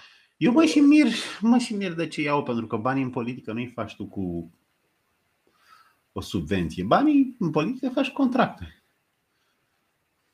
Deci politica înseamnă ai două mari beneficii: afaceri cu statul și joburile bune la stat. Deci joburile alea bune, cum aia de europarlamentar sau șef la Tarom sau... Și încă unul, beneficiile pe termen lung sunt pensiile speciale. Foarte important lucrul ăsta. Da, și asta. Plus imunitate, că unii au probleme cu legea și atunci știi că e mai greu să-i bagi la da, până. Da. Hai să luăm niște întrebări. Adică nu m-aș lega atât de mult de... Bine, și subvenția asta puteai să îi refuzi, na. Costel, tu ai idee cât a fost subvenția pentru PSD 4 ani de zile sub Dragnea? Ai idee? 200 de milioane de euro. 50 de milioane pe an. Deci, băi, Costel, noi vorbim de niște jumătate de miliard. Subvenția pentru partide. Vă rog să, fraților, vă rog să faceți voi calculul, că uite, ne urmăriți tot mai mulți. Mulțumim, like, share. Puneți și pe Telegram, puneți și pe WhatsApp la alți prieteni, că trebuie să facem. Ndodi este cel mai bun portal pentru satiră politică. Deci, oameni buni, faceți vă rog un calcul. Dragnea a dat legea prin care zice că trebuie să dăm bani la partide. 4 ani de zile PSD-ul, până la alegerile din 2020, a luat 200 de milioane de euro. Intrăm în al doilea ciclu electoral în care partidele iau bani de la stat. Câțu a mai jucat la cifre și nu mai știu cum a schimbat, în funcție de cât s-a câștigat la alegerile locale. A făcut el ceva, până și PMP-ul ia acum niște zeci de mii de euro pe an. De asta se bat pentru funcție. Păi dar nu mai e parlamentar sau ei și așa? Ia, pentru că are aleși locali. Are primar. Deci domnul Diaconescu, care toată viața lui a lucrat la stat, normal că e fericit să mai aibă 20-30 de mii pe lună euro cu care să facă ce vrea el. Dar tu nu știu dacă înțelegi, un CEO de companie, încă o dată, să le spunem tuturor celor care ne ascultă. Da, n-are atât. CEO de la SAB România n-are atât. Știi, are deci CEO de la Philip Morris, cea mai mare companie de tutun, n-are 20.000 și dacă are 20.000, face 10.000 de rapoarte, are insomnii și dă tot timpul socoteală în calitate de country manager sau ce mai e el, celor deasupra, adică acționariatului, se duce în întâlniri, board-uri, chestii complicate. Deci el își pierde oricând, ca să zic așa, poziția dacă nu are performanță. Pe când șefii de partide, uitați-vă la Ponta, uitați-vă la Tărician, uitați-vă la Cristi Diaconescu și la toți cei care acum se agață de aceste partide și partidulețe, nu dau socoteală de niciun leu. Lasă că n-au dat nici aia de dinainte. Dar această toxicitate pe care o reprezintă finanțarea din bani publici a partidelor, sincer, Costel, mi se pare mai mare decât toxicitatea verificată a finanțării publice pentru învățământ sau pentru ce vrei tu, inclusiv medicină, pentru sănătate. Uite, spuneai că ai citit cartea asta lui Simion. Cum vorbește acolo? Adică seamănă cu Cioran, scrisori către cei de acasă? Care e? Nu, deci tipul povestește tipul, chestii? Adică ce zice? Nu, tipul nu are nicio treabă cu Cioran. Nu, ca ton mă referam, ca, nu știu, adică e autobiografic, e... Nu. Seamănă cu pasa lui Iohannis, adică descrie... Un pic. Dar e un amestec de interviuri și de cugetări. Știi ce e Simion după mine? Haiduc. Ăsta e Simion. E un haiduc politic. Deci omul clar nu e interesat de o viață burgheză. Adică noi toți cumva la 30 de ani zicem, bă, ok, să mă așez și eu la casa mea, o casă, nu știu, o mașină, o nevastă, niște copii. Adică ăsta e omul normal. Da. George cred că a zis, băi, știi ceva, hai să mă distrez în viața asta și să o duc până la ultima consecință, știi, povestea asta. Uite, te las să bei fără să te vadă oamenii. Fraților, să știți că acest domn a băut o băutură cu mult zahăr sau poate Pepsi Zero, nu știu ce a băut, dar noi l-am scos din cadru, nu cumva copiii care se uită la noi să fie inspirați de acest consum nesănătos de cola. Gata, Costel este din nou live cu noi. Deci hai să povestim puțin. Mă provoci. Noi nu ne-am propus să facem asta. Nu, vorbim, revenim și... De fapt, suntem cumva pe... Deci, vorbeam de Simion. Simion a început bine. Adică Simion a început prin a-l ataca pe Iliescu. Ține minte cu toții că s-a dus, i-a aruncat, nu știu, a pus o lumânare, nu știu ce a făcut. În orice caz, l-a enervat prima oară pe Iliescu. După aia, din câte știu eu, a încercat să se apropie de Traian Băsescu, că Băsescu avea o apropiere față de Republica Moldova, dădea foarte multe zeci de mii chiar de cetățenii pe vremea lui Băsescu, s-au dat foarte multe zeci de mii de cetățenii către cei din Republica Moldova. El fiind din Vrancea, adică Simion este moldovean, să zic așa, i s-a pus lui pata unionistă și a făcut în 2012 acțiunea 2012 Oriunde te duceai prin România, vedeai Basarabia e România. Știi? Adică unii se duc la 20 ceva de ani în cluburi și experimentează, nu știu, iartă-mă că zic, băuturi, sex și poate ciuperci de alea din Amsterdam, da? Simion a zis, bă, eu iubesc România, eu sunt patriot, eu sunt naționalist, mă identific cu rădăcinile, nu cu aceste crengi, să zic așa, ofilite și toxice. Și atunci vreau să lupt pentru România. Și a început să facă chestiile alea în Moldova, pe care eu, sincer să fiu, nu le înțeleg foarte bine, că n-am urmărit subiectul. Mi s-a părut totdeauna că nu-i nimic de înțeles în încrengătura aia de interese, servicii. Erau și rușii pe acolo, erau și ai noștri, în fine, vai de ei în primul rând, săracii moldoveni. Dar mesajul mi-a plăcut, că eu sunt și eu pentru unire. Știi foarte bine, am scris și eu o carte cu visul României mari. Chiar cred în chestia asta, am cunoscut oameni și în Ardeal, adică străbunicul meu a fost acolo, și în Bucovina oameni care au luptat pentru unire și am respectat foarte mult. Deci George a avut chestia asta naționalistă, adică o temă, să zic, spiritualo-istorico-culturală. Și a început să intre așa în mintea lui în polemică cu Boia, cu alți istorici care relativizează chestia asta și a zis, bă, stai puțin, ne bate în joc de istorie, de strămoși, de jertfa lor, nu știu ce. După aia, eu țin minte că a venit la mine să facem în 2019, uite, fac așa mărturisiri, sincer, îți jur, bă, a venit la mine Costel și a zis, hai să facem un interviu. Și eu am făcut un interviu și mi s-a părut un om foarte sincer, știi, și simplu. Dar nu m-a impresionat, zic, bă, mamă, fie ce texte, ce discurs. Nu, așa simplu și haiducie. Și zic, ok. Dar hai să zic ceva în avantajul lui. A fost politicos, mi-a scris după, mulțumesc frumos. A postat pe Twitter, am făcut un interviu cu Mihail Neamțu. Bă, după aia au venit niște oameni la noi, la mine de fapt, din preajma lui și mi-au zis, bă, George o să-și lanseze partid. Bă, zic, ok, am făcut și o nouă republică, zic, bă, nu știu, îi dau 2%, 3%. Mamă, fii atent. Deci în septembrie, înainte de alegeri, am avut o discuție și am zis, bă, 2%. Deci acum o mă incriminez pe mine. Și după aia a început campania. Mamă, nu venea să cred. Când am intrat în campanie, am văzut peste tot AUR.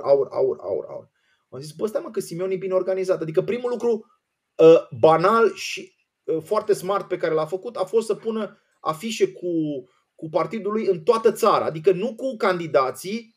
Deci și-a dat seama că dacă trebuie să pui candidați, e o pierdere de timp, de bani, de resurse. A zis, AUR, tată, pui afiș cu AUR. Nu contează candidatul, deci vot politic. Deci cineva l-a sfătuit foarte bine. Și după aia am văzut mesajele, Dumnezeule. Când am văzut mesajele am zis, mamă.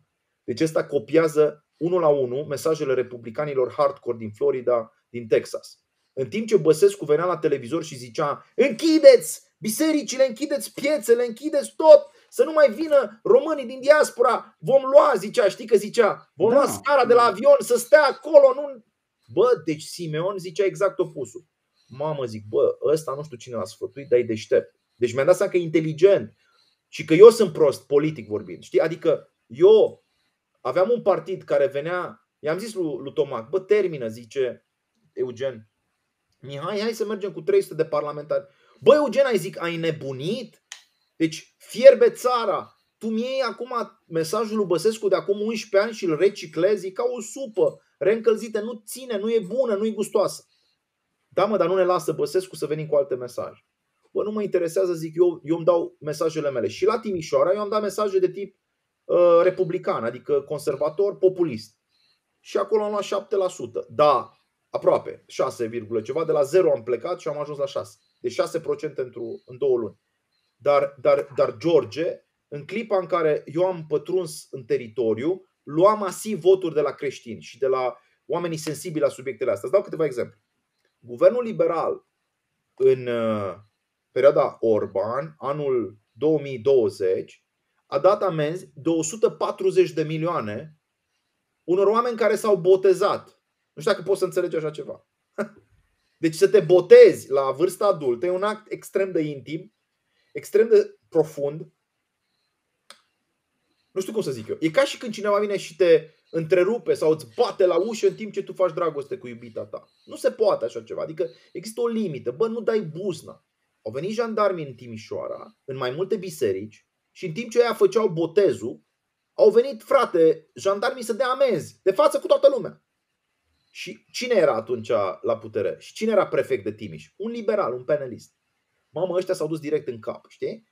Simion știa lucrurile astea. Și ce a făcut? A zis, bă, mergem cu autobuzul. Știi că am mai avut și eu un autobuz pe vremuri. Și zice, mergem în fața puterii politice din mergem în fața puterii politice din fiecare mare oraș. Care e asta? Prefectura. Adică a gândit-o cu cap. Prefectura fiind ce? Reprezentantul guvernului în teritoriu. Și de fiecare dată mergea cu autobuzul și făcea un pic scandal. Ăia jandarmii au pus botul la scandalul lui și l-au violentat, l-au agresat. Evident, de fiecare dată era un live și se ducea foarte tare în popularitate. Deci George Simion a avut o strategie. Pe mesaj și pe acțiune directă. La final a luat 10%. Părerea mea este că, și acum înțeleg că e la 20%, părerea mea este că cine nu studiază fenomenul ăsta politic și doar îl califică, doar îl disprețuiește, este orb, așa cum a fost multă lume orbită de ură și de dispreț în fața lui Trump. Fără să fac o comparație între cei doi. Nu există comparație la nivelul, să zicem, experienței de viață. Trump avea 70 și ceva, Simion George are 35. Dar mie mi se pare că pe mesaje a simțit care este povestea. Și cu asta închei ultima observație. Dacă ții minte, după referendumul pentru familie, eu am chemat toată lumea la Cluj și a venit și, dacă îți vine să crezi, Cataramă, frate. Cataramă a venit, Viorel Cataramă la Cluj să vadă, am făcut și un pariu cu el. Mi-a zis, Mihai, nu strângi mai mult de 500 de oameni. Am zis, pe pariu că strâng mai mult. Zice, cum facem pariu? Și am zis, îți dau eu 1000 de euro dacă strâng mai puțin de 1000 și tu îmi dai mie 1000 de euro dacă strâng peste. S-a speriat, a zis că nu, îți dau o sticlă de vin. Încă n-am primit-o. Dacă cineva îl știe pe Viorel Cataramă, nu mi-a dat sticla de vin pe care mi-a promis-o. Și vreau una de minim, da, 100 de euro. Deci revenit. Din pivnițele lui Ștefan. Din pivnițele lui Valeriu Stoica, că e mai bun. Și revenind, eu atunci când am avut pe scenă la om pe Părintele Necula și pe alți lideri spirituali, am zis, o mișcare conservatoare trebuie să se nască pentru a-i reprezenta pe cei 3,5 milioane de oameni care s-au simțit cumva sfidați de clasa politică. Dar mai mult decât atâta, Costel, eu am arătat că în prima zi a referendumului pentru familie 1 milion de oameni s-au dus din convingere. Aia n-au fost duși de către vătafii de partid. Deci sâmbăta, că știi că referendumul a avut 2 zile, sâmbăta au votat 1 milion de români pentru chestia asta cu unirea naturală între bărbați și femeie.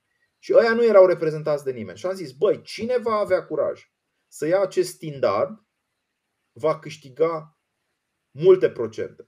No, eu am așteptat că n-am avut resurse să facă PMP-ul asta.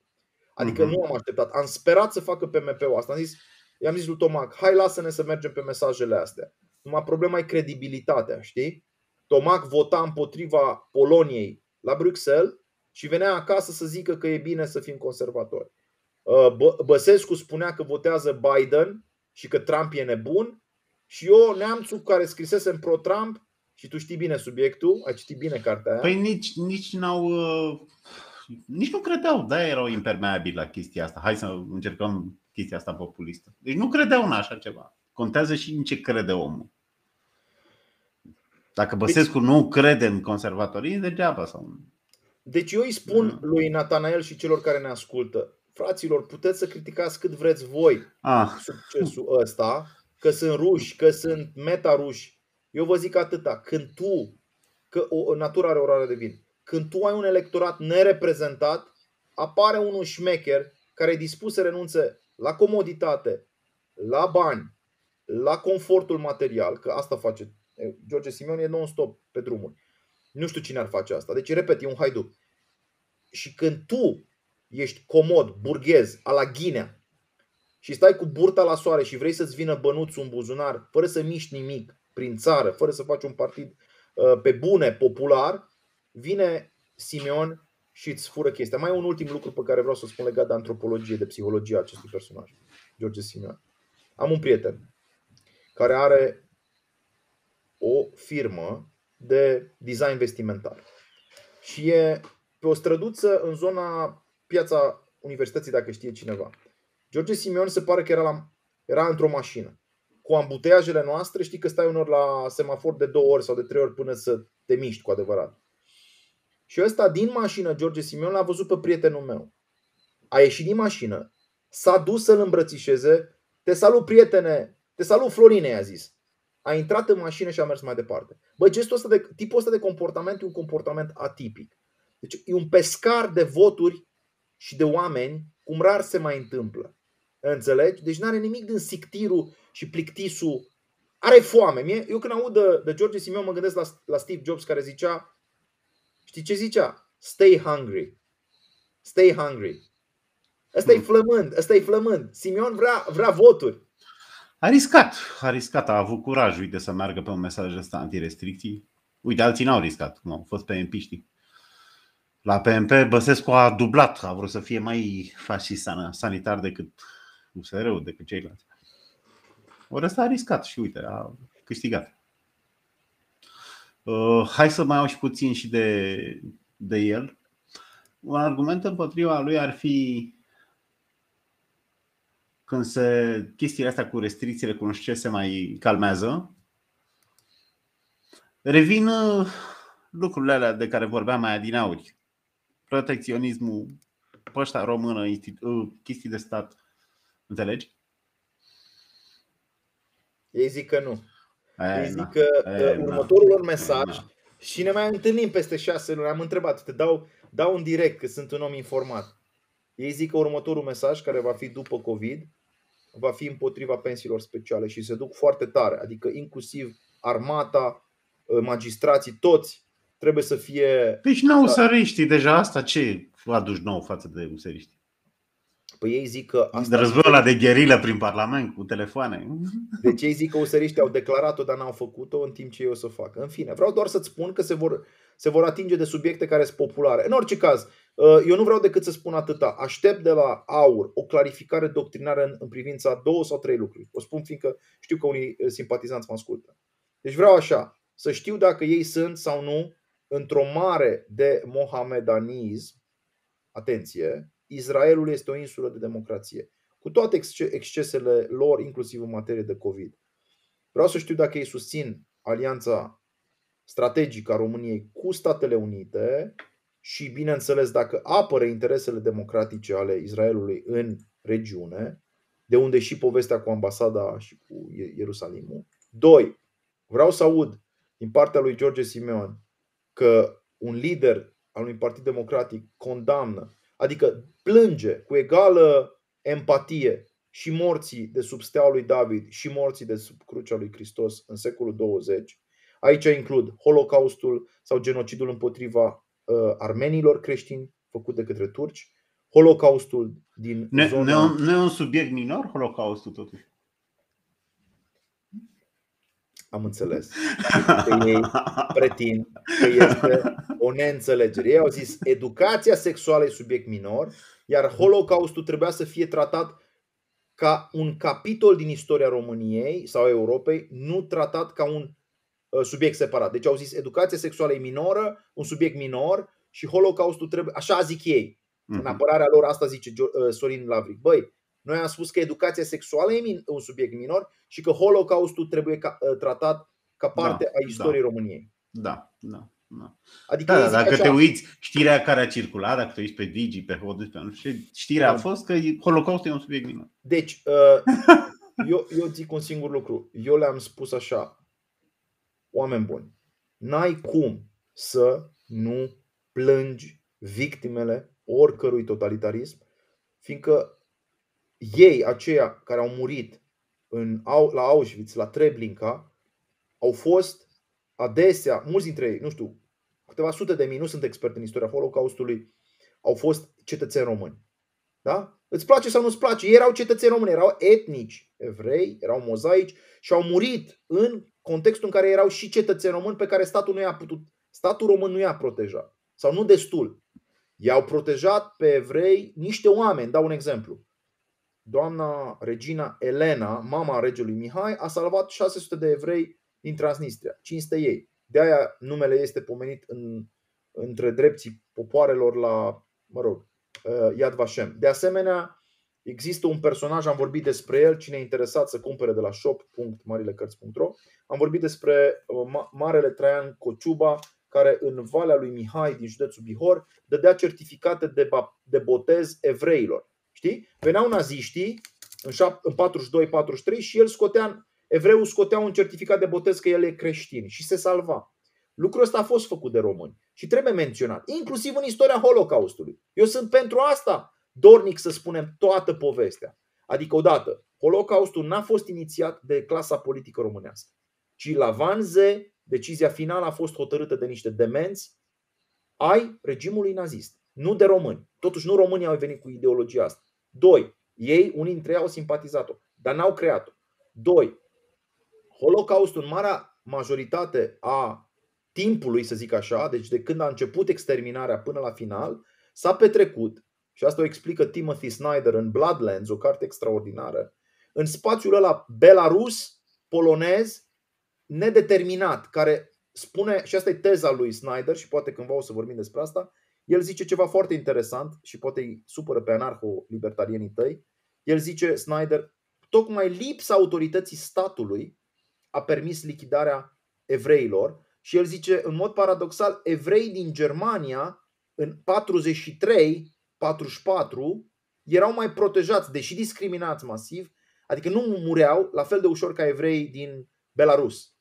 Foarte interesantă teoria lui Snyder, o carte excepțională, trebuie citită de toată lumea, de altfel trebuie pusă și la bibliografia acestei noi materii, istoria Holocaustului. Dar ce zice Sorin Lavric este următorul lucru. Dom'le, nazismul și fascismul au fost regimuri care au influențat politicile guvernelor României între 1940 și 45. 44. Mai precis, 44. Adică 4 ani. Antonescu a avut puterea să influențeze politicile guvernului român 4 ani. Din 40, din 6 septembrie 1940 până în 23 august 1944. Ok, fix 4 ani. Bă, mă, da, 4 ani am avut regim, să zic, fascisto-național-socialist. Dar am avut 47 de ani regim comunist. Și atunci ei zic așa, hai să tratăm proporțional chestiunea. Adică să onorăm victimele Holocaustului, dar să nu uităm de victimele comunismului. Știi? Asta e cumva chestiunea. Acum, ce nu-mi place uneori este competiția martirologică. Bă, câți au murit de la noi, câți au murit de la voi. Și asta nu duce niciodată la pace. Eu vreau pace, eu nu vreau certuri pe trecut, cel puțin pe trecut. Dar sper să înțeleagă prietenii mei din zona patriotică și să... Pot fi relevante, pentru că, uite, comunismul nu e o reacție de asta de respingere, știi, ca față de fascism, vezi cel puțin. Uite, și la noi începe să apară chestia asta. Te întreb eu altceva, că am vorbit mult. Tu ce părere ai despre proiectul Ludovic Orban? Ne întreabă și colegii de aici. Forța Dreptei are vreo șansă? Nu știu ce să zic, nu știu ce să zic. Erau voci că poate fi asta de negociere, de revenire. Stai, e chestie de a rămâne în joc. Nu știu ce să zic. Pe mine m-a dezamăgit oricum Orban cu fascismul sanitar. Uite, asta s-ar putea studia în școli, fascismul sanitar, pe lângă Holocaust, un manual separat. Și să iei măștile, să iei vaccinare obligatorie, să iei lockdown. Deci fii atent. Fetița mea când vine la grădini, de la grădiniță, e la o grădiniță, în fine, unde există această, din păcate, teribilă politică. Vine cu mască, știi, și primul lucru pe care îl fac e iau mască de pe față. Mi-a zis într-o zi, tati, nu mai suport mască. Și are 6 ani și 7 luni. Eu n-am învățat-o să zic asta. După care m-am dus, am și eu problemele mele, adică na, de la o vârstă nu mai ești veșnic tânăr și ferice. Și după COVID cu plămânii nu m-am simțit foarte bine și am vrut să-mi, mă rog, dreg cumva niște situații și mi s-a spus să fac niște respirații profunde și am început să văd ce înseamnă cu adevărat să respir, știi? Să tragi aerul în piept, să-l scoți, inspiri, respiri, inspiri și încep să simți. Corpul se încălzește, mintea e mai activă, parcă sângele pompează până în ultimul, nu știu, capilar, neuronii sunt mai activați și după 2 reprize de exercițiu de ăsta de respirație ești foarte tare. Ei, mi-am dat seama că pur și simplu lucruri elementare de bază, adică chestia asta simplă, știi? Inspiră, respiră. nu mai sunt predate, chestii elementare. Sau obezitatea ca fiind factor de risc. Frate, toată lumea știe chestia asta. Eu nu mă aștept la soluții din partea statului, să nu crezi că asta vreau să zic. Da, dar ca mișcare socială, ca mișcare, știi că noi putem să generăm niște mișcări sociale. Dom'le, hai, nu știu, să ne apucăm să, nu știu, să alergăm mai mult sau să mergem prin păduri mai mult sau să redescoperim frumusețile patriei sau să urcăm un munte sau, eu știu, să ardem mai multe calorii. Dom'le, toată lumea, inclusiv amicul paleologul săracul, că mi-e milă de el, deci mie mi-e milă de Toader paleolog, o spun public. Omul e nefericit, din multe motive, nici nu pot să le dezvolui pe toate, dar când stai în casă, Costel, deci când stai în casă, sedentarismul predispune la depresie. Și România, în loc să combată bolile astea, cum se numesc ele, comorbiditățile, bolile astea cu risc, da? În loc să vorbim despre problemele reale, cum ai zis tu, am vorbit doar despre ATI, frate, că la ATI ce să mai schimbi când ai ajuns acolo? Nimic nu mai e de schimbat. S-a vorbit despre izolete, s-a vorbit despre achiziții de nu știu ce paturi, s-a vorbit... Bă, frate, când ai ajuns la izoletă și la ATI s-a terminat. Adică statistic s-a terminat, nu? Mai ai o șansă așa prin minune. Dar în rest, prin prevenție, mă gândesc că aici puteai să ajungi la salvarea unor vieți. Nu s-a vorbit deloc despre asta. Păi uite, dacă tot intrăm în discuția asta științifică, unii explică numărul mare de decese de la noi și prin faptul că spitalele sunt praf. Cei din vest apând spitale mai bune, chiar dacă ajung cam aceiași oameni, scapă mai mult, mai mulți dincolo. Și asta ar fi, o variabilă. Pentru că noi avem boli nosocomiale, nu? Și asta, dar nu, și ineficacitatea tratamentului. Făceam eu o memă la un moment dat că ăștia au salvat vieți negând tratamentul. Cine? Spitalele de stat. Deci ele așa au salvat vieți. Negându-ți, dacă intri într-un spital din Telorman, știi că te-ai despărțit de... La 7 ori speranță voi că intrate. Așa că ei ți-au oferită șansă. Deci negându-ți să avea o boală cu pancreasul, cum știi, și refuzându-ți acest tratament, refuzându-ți accesul în spital, s-au salvat viața. Putem gândi și așa. Bine, eu ziceam la mișto, dar mă gândesc dacă n-are și o chestie serioasă. Dacă e adevărat că mai iei chestii din spital. Și ei, e adevărat. Ei, păi ce, n-a murit Iosif Sava, Dumnezeu să-l ierte. Bun, eu te întreb altceva. Sunt multe de discutat. Din punct de vedere libertarian, cum se așează lucrurile în lume? Hai să discutăm un pic despre lume și pe aia poate încheiem și cu amicul Djokovic.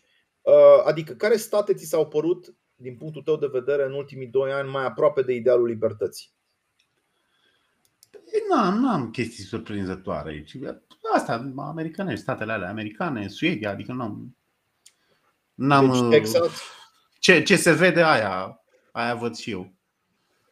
Aia văd și eu, că acolo a avut lumea mai mult tupeu.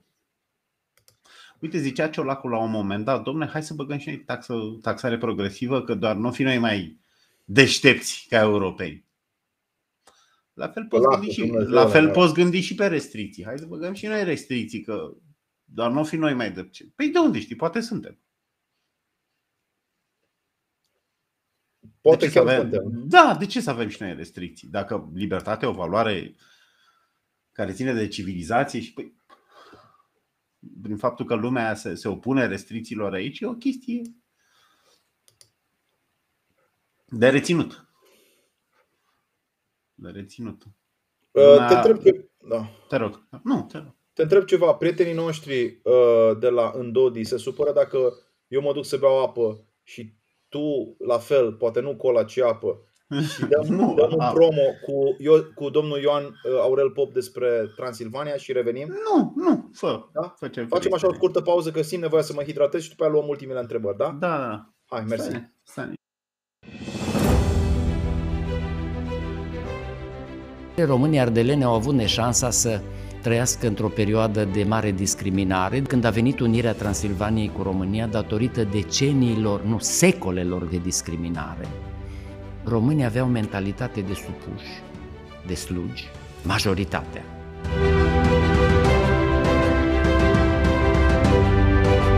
Vedeam recent o modă, toți sportivii care s-au dus, cred că la ultimul campionat european, au fost invitați să îngenuncheze la Londra. Inclusiv românii noștri s-au hotărât, unii dintre ei, să îngenuncheze, în semn de omagiu pentru victimele sclavagismului la adresa, sigur, minorităților de culoare. Da.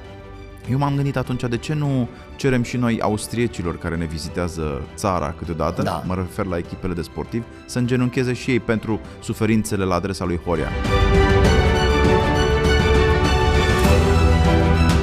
A ne cere scuze noi, contemporanii, pentru greșelile pe care le-au făcut cei din trecut, mi se pare lipsit de demnitate, nu recomand nimănui. Deci tu te încarci cu o vină imaginară. În primul rând, eu nu port nici vina părinților și a bunicilor. N-am cum să o port. Nici măcar juridic. Nu, n-am cum să o port. Și nici moral. Nici moral. Dar să mă încarc negativ și să mă simt vinovat, pentru că niște înaintași de-ai mei, și nu neapărat de-ai mei, ci ai Europei. Ai Europei au avut sclavi de un anumit fel și de o anumită culoare, mi se pare a împinge lucrurile la nivelul absurdului. Ați fost atacat recent pentru că v-ați afișat cu patriarhul Daniel. Lucrul ăsta este de bun simț pentru orice ardelean care l-a văzut pe Șaguna, apropo, în preajma oamenilor de cultură. Era firesc să fiți acolo la Putna. Vă dor aceste atacuri, domnule profesor? Mă dureau mai mult altă dată decât acum. Acum, de o vreme, am înțeles că, să zicem, fac parte din datul firii. N-aș zice că sunt firești, dar fac parte din cotidian și e bine să ne obișnuim cu ele, dar nu în așa măsură încât să devenim nesimțiți. Mă deranjează multe dintre ele, mai ales că sunt lipsite de o vână a adevărului. În niciun discurs al meu, fie vorbit, fie scris, și vă rog să vă uitați, eu n-am atacat vreun alt popor. Eu am exprimat dragostea pentru națiunea mea, care mi se pare firească. Cuvântul patrie înseamnă iubire. Când folosesc termenul de român, mă gândesc cu iubire la ei mei, la neamul meu, așa cum ar trebui să gândească orice membru al oricărui alt popor. Și continui să cred că dacă nu-ți iubești propriul popor, n-ai cum să iubești umanitatea. Să găsim o cale echilibrului, să vedem și binele și răul și, până la urmă, sigur, să izbucnească din noi încredere, care să ne dea speranță pentru viitor, căci un popor, când își pierde încrederea și speranța, nu mai are mult de trăit. Și eu, ca istoric, vă spun că și popoarele, ca și oamenii, se nasc, cresc, se dezvoltă, au perioade de apogeu mai lungi sau mai scurte și intră în bătrânețe și treptat să retrag.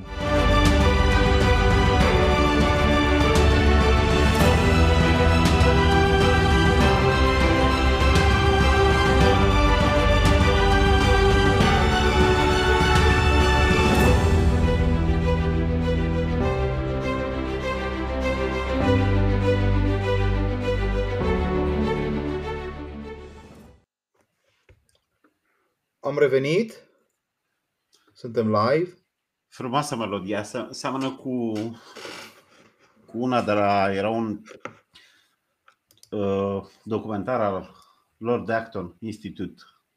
Avea ceva similar, nu identic, dar avea ceva. Ah, da, ei făceau Birth of Freedom, dacă ai văzut trailerul. Birth of Freedom și mai făceau, da, exact. Și seamănă din asta cu domnul Pop. The Call of the Entrepreneur, erau foarte faine clipurile lor. I-am cunoscut pe prietenii de la Acton, am și predat acolo o vreme. Deci mă întorc puțin la tine și te întreb. Deci, libertatea în Europa ți se pare în declin, nu? Uite ce zicea, nu știu dacă știi pe Mihai Tănăsuica, a fost acum vreo, sau chiar emisiunea trecută, parcă la noi.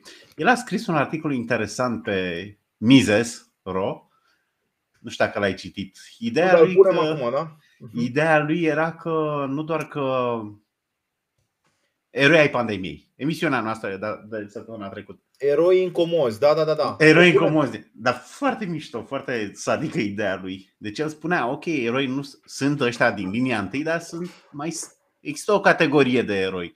Și eroi ar fi și medicii care vaccinează la chiuvetă. Deci asta. Te ferești de o agresiune mai mare, de desfacerea contractului de muncă, se zice. Da, și ce vreau să zic de el? Dar foarte, foarte interesantă ideea, ceva la Walter Block. Foarte originală interpretarea. Așa. Ce vreau să zic de el? El zicea, mă, în 2016 credeam că trăim în totalitarism. Credeam că, el tot așa, fiind rothbardian, fiind libertarian, și zice, acum mi se pare, dacă mă gândesc acum, mi se pare că atunci eram în liberalism clasic, eram departe față de ce avem acum. Pentru că e clar că, acum adaug de la mine, ce se întâmplă acum? Ok, limitarea libertății de exprimare e o chestie orwelliană, dar asta cu controlul corpului mi se par și mai rele și mai toxice. Asta cu corpul e o chestie de stat. Ca despre asta e vorba. Când, dacă eu sunt obligat să port nu știu ce mască, da, să băgăm MP3, nu știu ce, zic și eu ca bădesc, acu e fața asta, nu e a mea? Nu e corpul meu, e my body, my choice, ca să citesc din, chiar din agresorii, din susținătorii fascismului sanitar. Văd că nu ierți, adică din fascism nu ai scos seara asta. N-am inventat eu, dar cred că sunt două chestii pentru care se potrivește. Că, uite, aveam o discuție cu cineva, domnule, dar de ce zici fascism sanitar? Că, nu știu, ar merge mai bine comunist, de exemplu. Și ziceam, sunt două argumente. Unul e că ai o reducere drastică a libertății, un control total al individului către stat. Deci dacă statul deține corpul, s-a cam terminat cu civilizația, nu mai e totalitarism. Deci limitarea asta drastică a libertății ar fi prima parte. Și a doua chestie, apar haidul sanitar. Deci vaccinați, vezi ce a declarat Macron azi. Deci vorbesc așa de...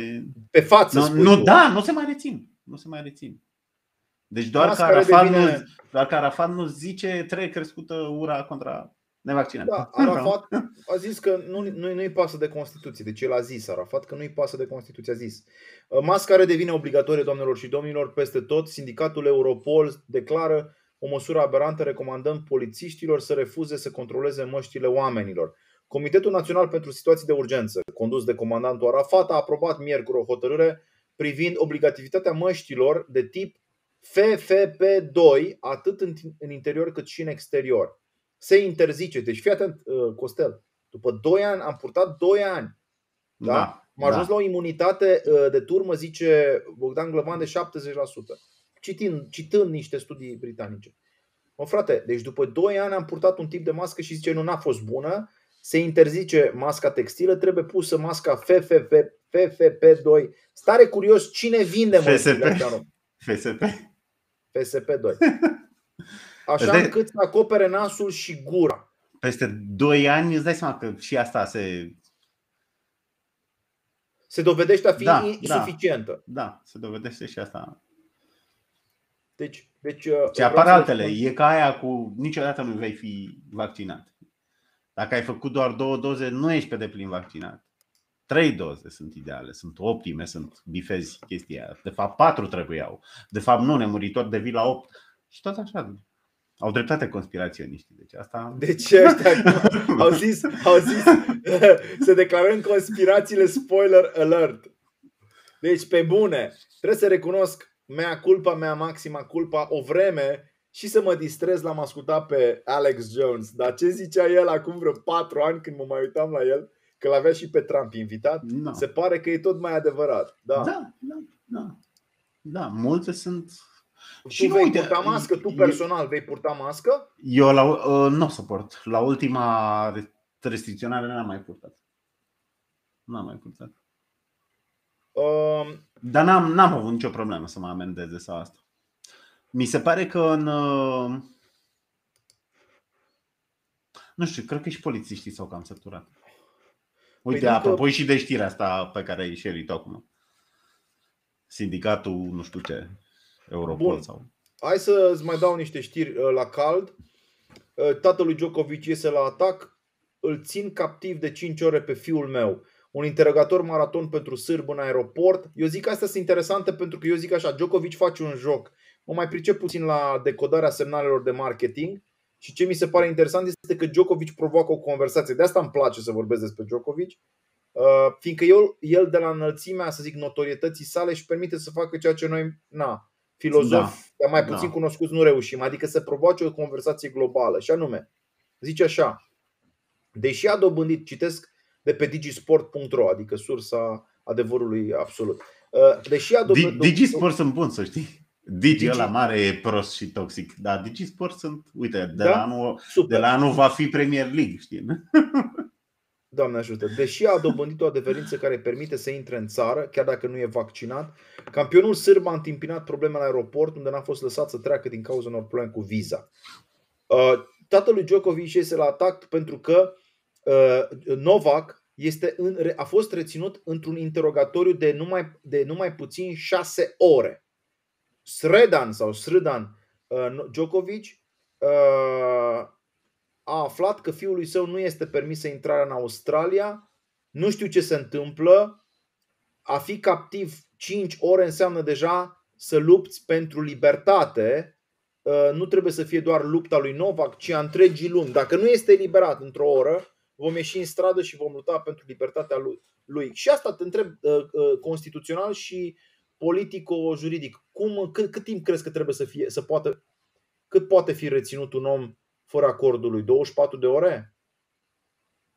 Păi, cred că 0 ore. Nu știu cum adică să le reții fără acordul lui. Deci se pare că interogatoriul continuă de 6 ore la adresa lui Djokovic. Eu te întreb ce, Doamne, ar trebui să zice că n-ai o infracțiune în primul rând. Deci ca să-l reții, să zicem, trebuie să ai niște indicii, niște astea. N-ai nimic. N-ai nimic. Tot vorbeam de proprietatea asupra corpului. Uite, noi vorbim de principii, nu știu, ni se par niște prostii, dar ele ne ajută să discernem între bine și rău. De ce are dreptate Djokovic? De ce n-au dreptate? De ce n-are dreptate guvernul australian? Pentru un socialist ar avea dreptate guvernul australian. Asta e o amenințare iminentă și el îi scapă de boală. Costel, tu poți să urmărești imaginile pe care eu ți le pun aici pe ecran? Da. Deci te rog să te uiți la aceste imagini de la Australian Open. Tu ai impresia că oamenii ăștia sunt normal la cap? Adică COVID-ul, frate, îl combați cu masca aia, bă, parcă ai fi în primul război mondial în tranșee, adică parcă ar fi... Dar e poza proastă, Mihai, aici. Asta e o imagine cu Putin, de când a fost Putin la...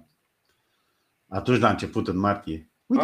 Uite-te în centru, e Putin ăla. Iar mă, n-am înțeles. A fost o glumă și eu nu m-am prins, sunt obosit. Dar bun, stai puțin, asta nu înseamnă că... Stai că să nu crezi că e o glumă, dar cu... parfum de realitate. Nu, adică mă gândeam că poate e greșeală de la ziare.com, dacă ai văzut când scrollezi pe Telegram, nu sunt corelate bine imaginile cu textul. Mă gândeam să nu fie o greșeală de tipul ăsta, știi? Adică știrea e despre Simona Halep și o arată pe, nu știu ce actriță, deci nu are nicio legătură.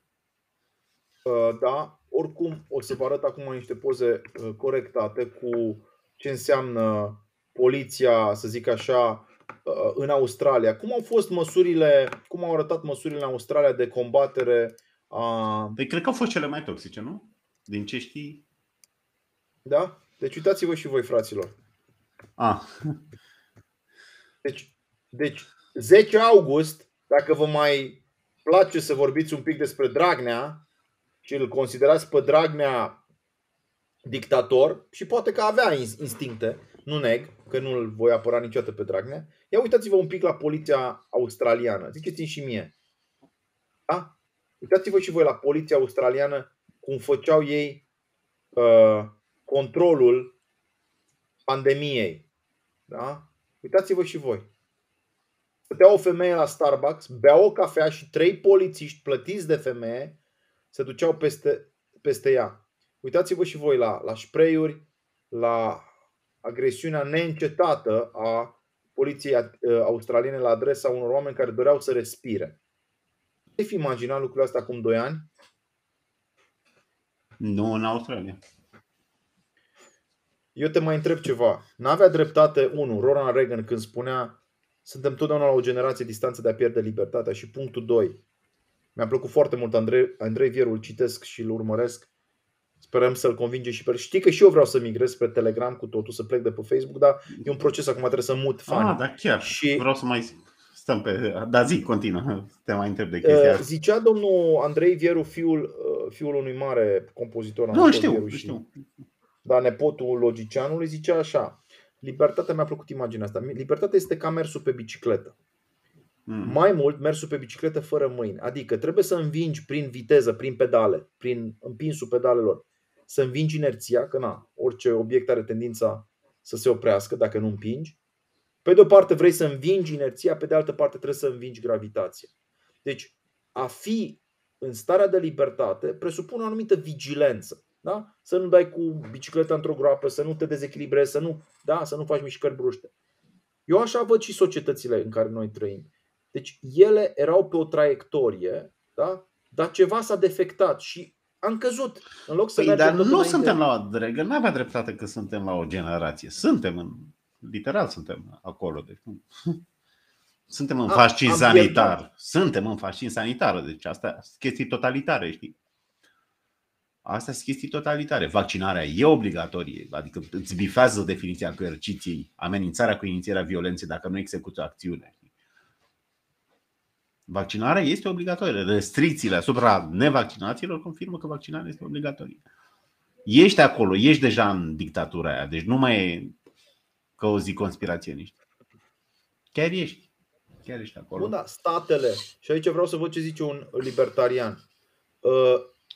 Statele acum sunt, iartă-mă, în complicitate cu marile corporații, cu Big Pharma? Da. Dar ți-am zis, eu sunt mai caritabil în sensul că n-aș merge doar pe alea. Deși nu trebuie subestimate nici motivațiile astea pecuniare. Oamenii sunt totuși motivați și de așa ceva. Deci contează, îți dai seama dacă te uiți la profitul Pfizer, își permite să dea șpăgici. Deci nu e ca văruitul unei școli din rural. Își permite să-i dea lui Jurma nu știu cât. Nu știu dacă e Jurma bani, dar așa ca idee. Nu, da, Jurma poate fi lejer, idiotul util. Că, da, poate fi și... Eu cred asta despre Paleologul sau despre majoritatea gazetarilor. Gândește-te că ei au luat bani atunci cu Orban, dar încoace nu, ce, le-a mai dat bani? Eu știu, nu l-a mai dat. Și chiar dacă facem un contrafactual, chiar dacă nu le-ar fi dat, tot pe chestia. Crezi că arăta altfel Hot News-ul sau G4 Media? Nu, la fel erau. La fel erau. Dacă UI aplică nu știu ce, cum acționa Tăpălagă în vremea nazismului? Păi ne uităm la țările de afară. Vedem ce fac țările de afară, facem și noi. Deci nu își pune nicio problemă de... Uite, avea și discuția cu empatia, știi? Deci ei empatizează cu victimele, dar nu empatizează cu drama restricționaților. Își pierd locurile de muncă și toate astea. Și chiar dacă nu e dramă, să zicem că un puș vrea să se ducă la frizerie. Lasă-l să se ducă la frizerie. E viața lui, e dreptul lui la libertate. Știi? Păi da, dar eu salvez vieți. Nu contează, nu ești proprietatea acelui tânăr. Nu e el proprietatea ta. Nu, da. Auzi, eu aș fi acceptat acest verdict dacă vaccinul oprea două lucruri. 1. Transmiterea de virusului și 2. În mod copleșitor, adică în proporție de 99% aș fi vrut să văd că cei vaccinați nu mor. Nu s-a întâmplat asta. Da, dar pot nuanța, pot spune că și ei au dat înapoi, au zis că oferă ceva protecție și... Ok, nu imunizează, dar transmis mai greu și mor mai greu. Deci că există, mor mai greu. Există o reducere. Eu n-aș fi acceptat-o nici atunci. De ce? Și ce dacă? E ca și fumatul. Povestește. Walter Block spunea că principiile rămân aceleași chiar dacă murea jumate din România. Uite, discutam chestia cu transfuzia de sânge. Deci avem o persoană, Marta Iorcova, refuză transfuzia, ok, o las. Dar dacă sunt 10.000 de persoane în situația asta? Păi principiul e același, nu trec peste voința ei. Păi da, dar mor oamenii. Libertatea e prioritară salvatului de vieți. Mi se pare că definește mi se pare că Arafat și ăștia și toată UE și nu știu ce fac medicină veterinară. Deci fac confuzia asta între medicină umană și medicină veterinară. Asta e bună. Medicina umană e cu oameni, e cu preferințe umane. Nu poți să treci peste, să o tratezi ca pe o vită. Ei fac asta, nu realizează asta. Trec foarte ușor peste libertate. Și Cornea și toți ăștia, toți idealiști ăștia. Wow, cât de tare! Doar oamenii au libertate, nu și animalele, nu? Păi da. Păi da. Totuși vești bune. Mi s-a părut că domnul Valeriu Stoica în această perioadă a fost mai degrabă critic la adresa măsurilor și UE și a măsurilor de restricție. Nu l-am urmărit, dar ideea e că au fost puțini în tabăra. Uite, dacă e toată presa, ce gazete? Care sunt gazetele antirestricționiste? Zi-mi trei gazete. R3 Media, Active News, care e percepută ca, nu știu ce, pică dubioasă. Care mai? În timp ce ăia pro-restricționiștii, toate sunt pro-restricții.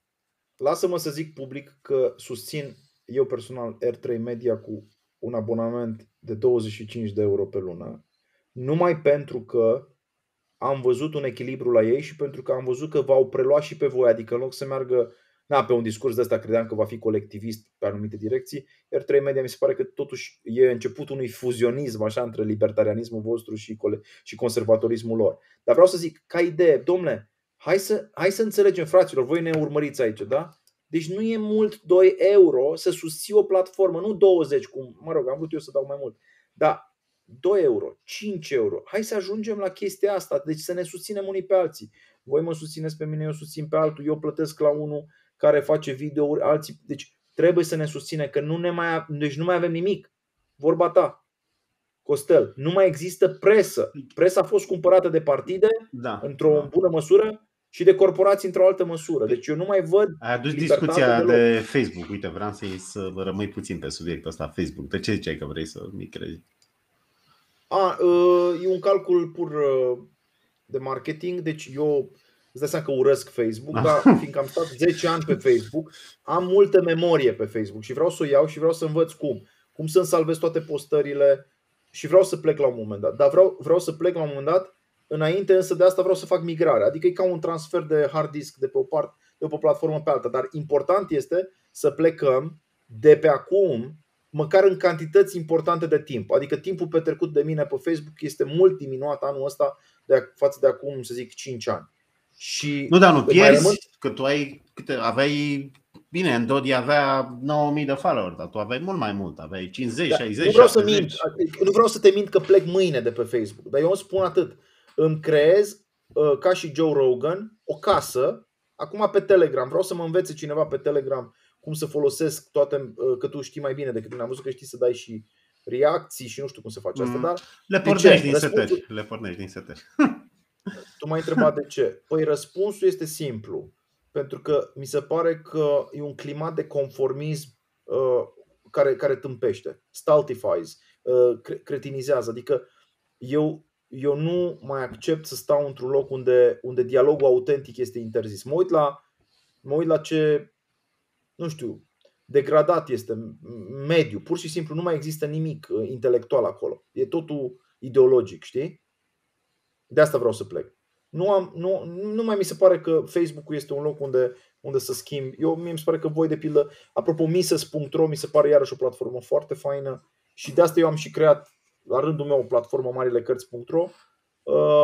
Am văzut că și profesorul Aligică a susținut inițial platforma aia marginale, acum vrea să facă și alte platforme, Sintopic sau cum se numește.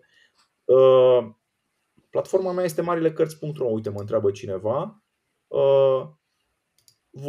Voi la Ndodi sunteți unde sunteți? Voi? În trei locuri. Telegram, YouTube și MeWe. Dacă era strict după mine, i-aș plecaște pe YouTube, da, na. A apărut acum o nouă platformă a lui Joe Rogan. Hai să vorbim și despre asta. Am văzut GTR-ul ăla, GTT. La Dineș am văzut. Dineș ăla, conservator. Da, din Suza. Da. El zicea, uite, m-am trecut pe nu știu ce. Uite, să văd. Da, suntem și pe Rumble asta.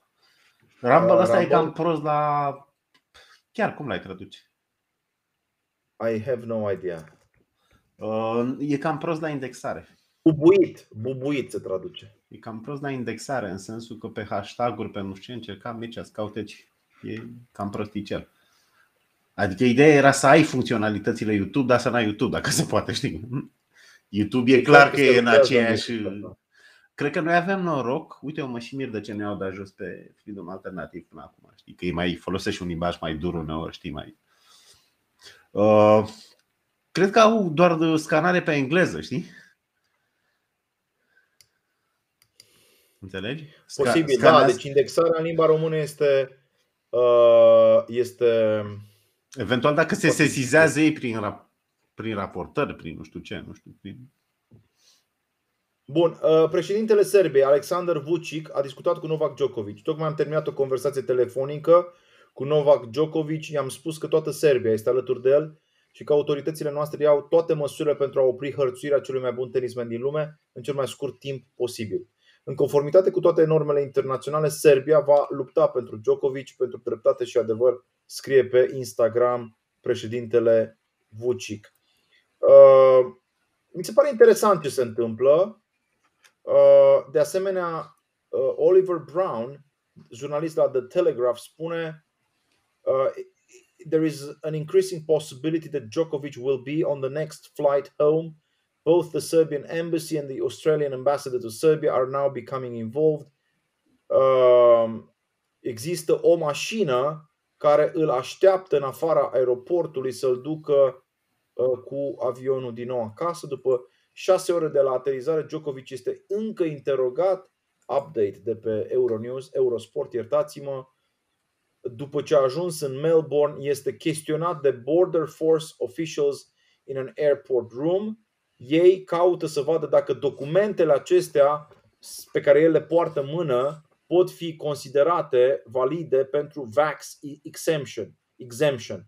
Între timp știm că primul ministru al Australiei s-a declarat împotriva acestui vax exemption. A source said that the longer it goes, the smaller the chance he'll be permitted entry the age. Adică, cu alte cuvinte, șansele ca el să joace sunt cele mai mici. La această oră, Nole este captiv de 6 ore, spune și din nou tatăl său. Nu s-au sincronizat federația cu ea, cu guvernul, știi? Adică nu i-au garantat. Tu te-ai dus acolo, ia gaze și te trezești și... Mai ții minte filmul la Strip Search, căutare la piele, știi? Deci te sechestrează ăștia, știi? Nu s-au coordonat. Da, spune că sunt două lucruri, ci că Djokovic a primit scutire medicală pentru nevaccinare, dar aprobarea vizei este un proces separat. Adică ei spun acum că Djokovic este victima unei neînțelegeri birocratice, adică una e treaba de sănătate și alta e viza. Acum, Dumnezeule mare, eu te întreb ceva pe tine, Costel, când ai cel mai mare sportiv în tenis din ultimii 3 ani măcar, că na, și alții au fost foarte mari, dar acum semna cineva, îți dai seama că nu stăteai în... Dă un colo, frate, adică no. Să-i spui lui Djokovic... Garanta federația. Da, domnule, garantăm noi pentru el viza, nu știu ce, știi? Domnule, dar eu te întreb altceva. Deci noi am avut vremuri în România când avea comunism și când a mers Nadia Comaneci și s-a predat la Montreal și a zis aici rămân, au îmbrățișat-o toți, au zis ăștia noastră. Dar atunci nu era narativul ăsta, discuția asta despre vaccinare. Deci Nadia, cea mai mare gimnastă a lumii, a fost îmbrățișată de America și de Canada. Djokovic, cel mai mare tenisman la ora asta, este respins dintr-un motiv ideologic. Asta încerc să spun. Că sportiv toată lumea știe. Peugeot este sponsorul lui Djokovic, nu știu dacă știi, da? Mai există Hublot sau nu știu cum s-ar pronunța, cred că ceasuri. Mai există alte firme care îți dă seama că pierd foarte mulți bani, că ăsta trebuie să câștige. Și în loc să joace, nu joacă. Deci treaba e nasoală din punctul meu de vedere, fiindcă încă o dată se dovedește că argumentul sechestrării lui Djokovic e unul ideologic, birocratico-ideologic. Hai să intrăm în ultima parte a transmisiunii. Cum explici această ascensiune a birocraților în lumea de astăzi? A birocrației? Nu știu, prin skill-urile lor.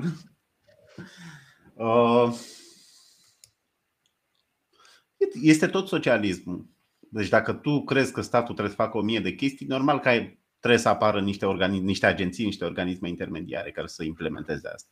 Dacă tu nu crezi că statul trebuie să facă acele chestii, normal că nu-ți mai apare agenția medicamentului și nu? Da. Celelalte câteva mii de agenții. Deci ține tot de etatism. Ține tot de etatism. Și suntem în etatism. Uite, e... Uite-te și la presiunea asta și de pe rețele sociale și...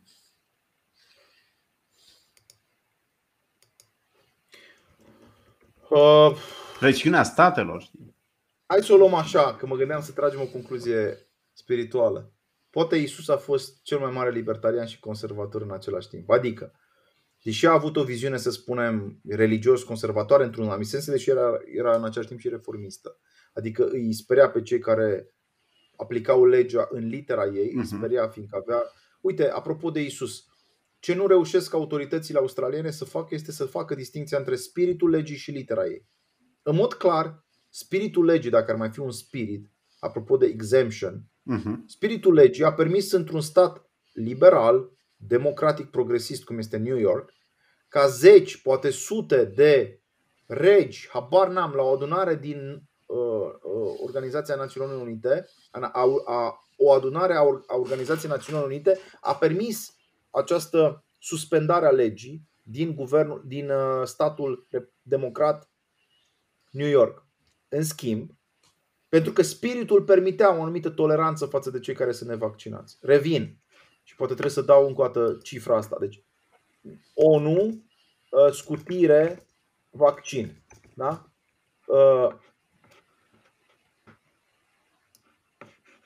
Au fost acceptați în New York persoane care, din motive religioase, din motive medicale, nu aveau vaccinul făcut. Ei, pe cel mai mare sportiv, sau unul dintre cei mai mari, că se ceartă unul și zice că nu e Federer. Dom'le, nu mai contează, da? Hai să fim serioși. Deci, faptul că noi nu facem distinția între literă și spirit arată un soi de triumf, vorba lui Pascal, a gândirii geometrice în detrimentul rafinamentului, ca să zic așa, nu știu cum să-l numesc eu, spiritual, metafizic, poetic. Există la Pascal distinția între l'esprit de finesse, spiritul de finețe, și l'esprit matematic geometric. Dom'le, când tu vrei să promovezi în lume sportul, libertatea, performanța, excelența, când vrei să-i spui unui copil e foarte important să ai o chemare, luptă pentru crezul tău, atunci faci o distinție între ce scrie în lege și ce este în spiritul ei. Dar când vrei să umilești un individ, să-l zdrobești, să creezi un climat gregar de, aș spune, conformism, la colectivitate, la turmă, faci ceea ce făceau personajele alea din Dostoevski, din Demonii, da? Impui cu forța, inclusiv eliminarea unei conștiințe individuale, cum e conștiința. Dar poate ăla e spiritul legii. Nu te-ai gândit la asta? Adică acele acțiuni opresive, nu știu ce, poate ăla e spiritul legii. Dacă legea e una care ține de, să zicem, fascin sanitar, cineva care te sechestrează, te blochează, te, nu știu ce, te amendează, poate ăsta e spiritul acelei legi, nu? Adică un spirit bolșevic, tu spui. Păi da, dacă e o lege nasoală și spiritul ei va fi unul rău. Fraților, acest om cu care noi am stat de vorbă în această seară este un om foarte deștept și foarte educat. Deși, spre deosebire de alți intelectuali de dreapta, nu a dat din coate, n-a vrut niciodată funcții în stat și nici nu s-a agitat foarte mult să devină o vedetă TV sau altceva. Citiți-l pe Costel Stavarache, citiți cărțile, citiți textele, citiți mises.ro, citiți Ndodi și hai să ne facem temele din când în când. Uite, mă bucur că am avut această discuție. Aș așeza discuția noastră sub umbrela lui Nicu Steinhardt, mai mult decât al lui Neagu Giuvara. Nicolae Steinhardt a fost un liberal și un conservator, un adevărat liberal, apărător al libertății individuale, dar și un om care în viața lui personală a adoptat un stil de viață frugal, auster, stoic, creștin. Cred că sunt vremuri în care suntem testați cu toții și Djokovic este pentru mine cel puțin un model de ceea ce înseamnă chiar renunțare. Omul nu s-a vaccinat. Acum eu îți spun ceva, părerea mea subiectivă la final de emisiune. Știi de ce cred că nu s-a vaccinat? de frică să nu moară. Pentru că sunt cazuri atât de frecvente de oameni cu boli de miocardită și de alte boli de inimă care cad pur și simplu în timpul efortului fizic masiv pe teren. Au fost atâtea cazuri, cel puțin 7 sau 8 cazuri în ultima vreme. Plus raportările făcute în Israel între vârste de 15 și 35 de ani, foarte multe persoane au raportat boli de inimă.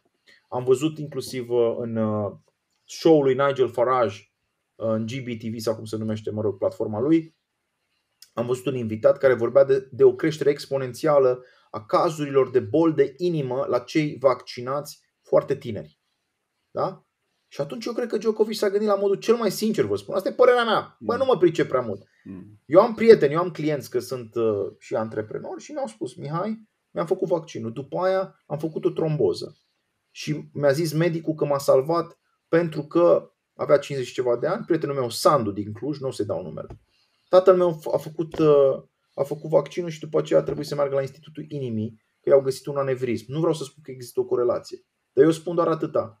Nu ne mai putem face la milioanele de oameni vaccinați că nu sunt efecte nedorite secundare. Deși dacă e 0,5% procentul de efecte nedorite, nasoale, pe scurt, 0,5% din 10 milioane sunt 50.000 de inși, dacă matematica nu mă lasă la ora asta. Deci 50.000 de inși înseamnă și ei ceva, o suferință acolo. De asta vaccinul obligatoriu este o nesimțire din partea statului.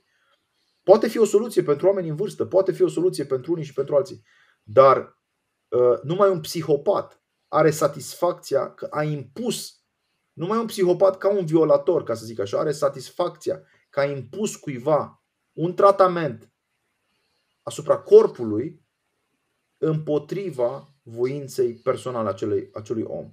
Deci, repet, violul este un act sexual în privința asta, împotriva voinței individuale a celui agresat.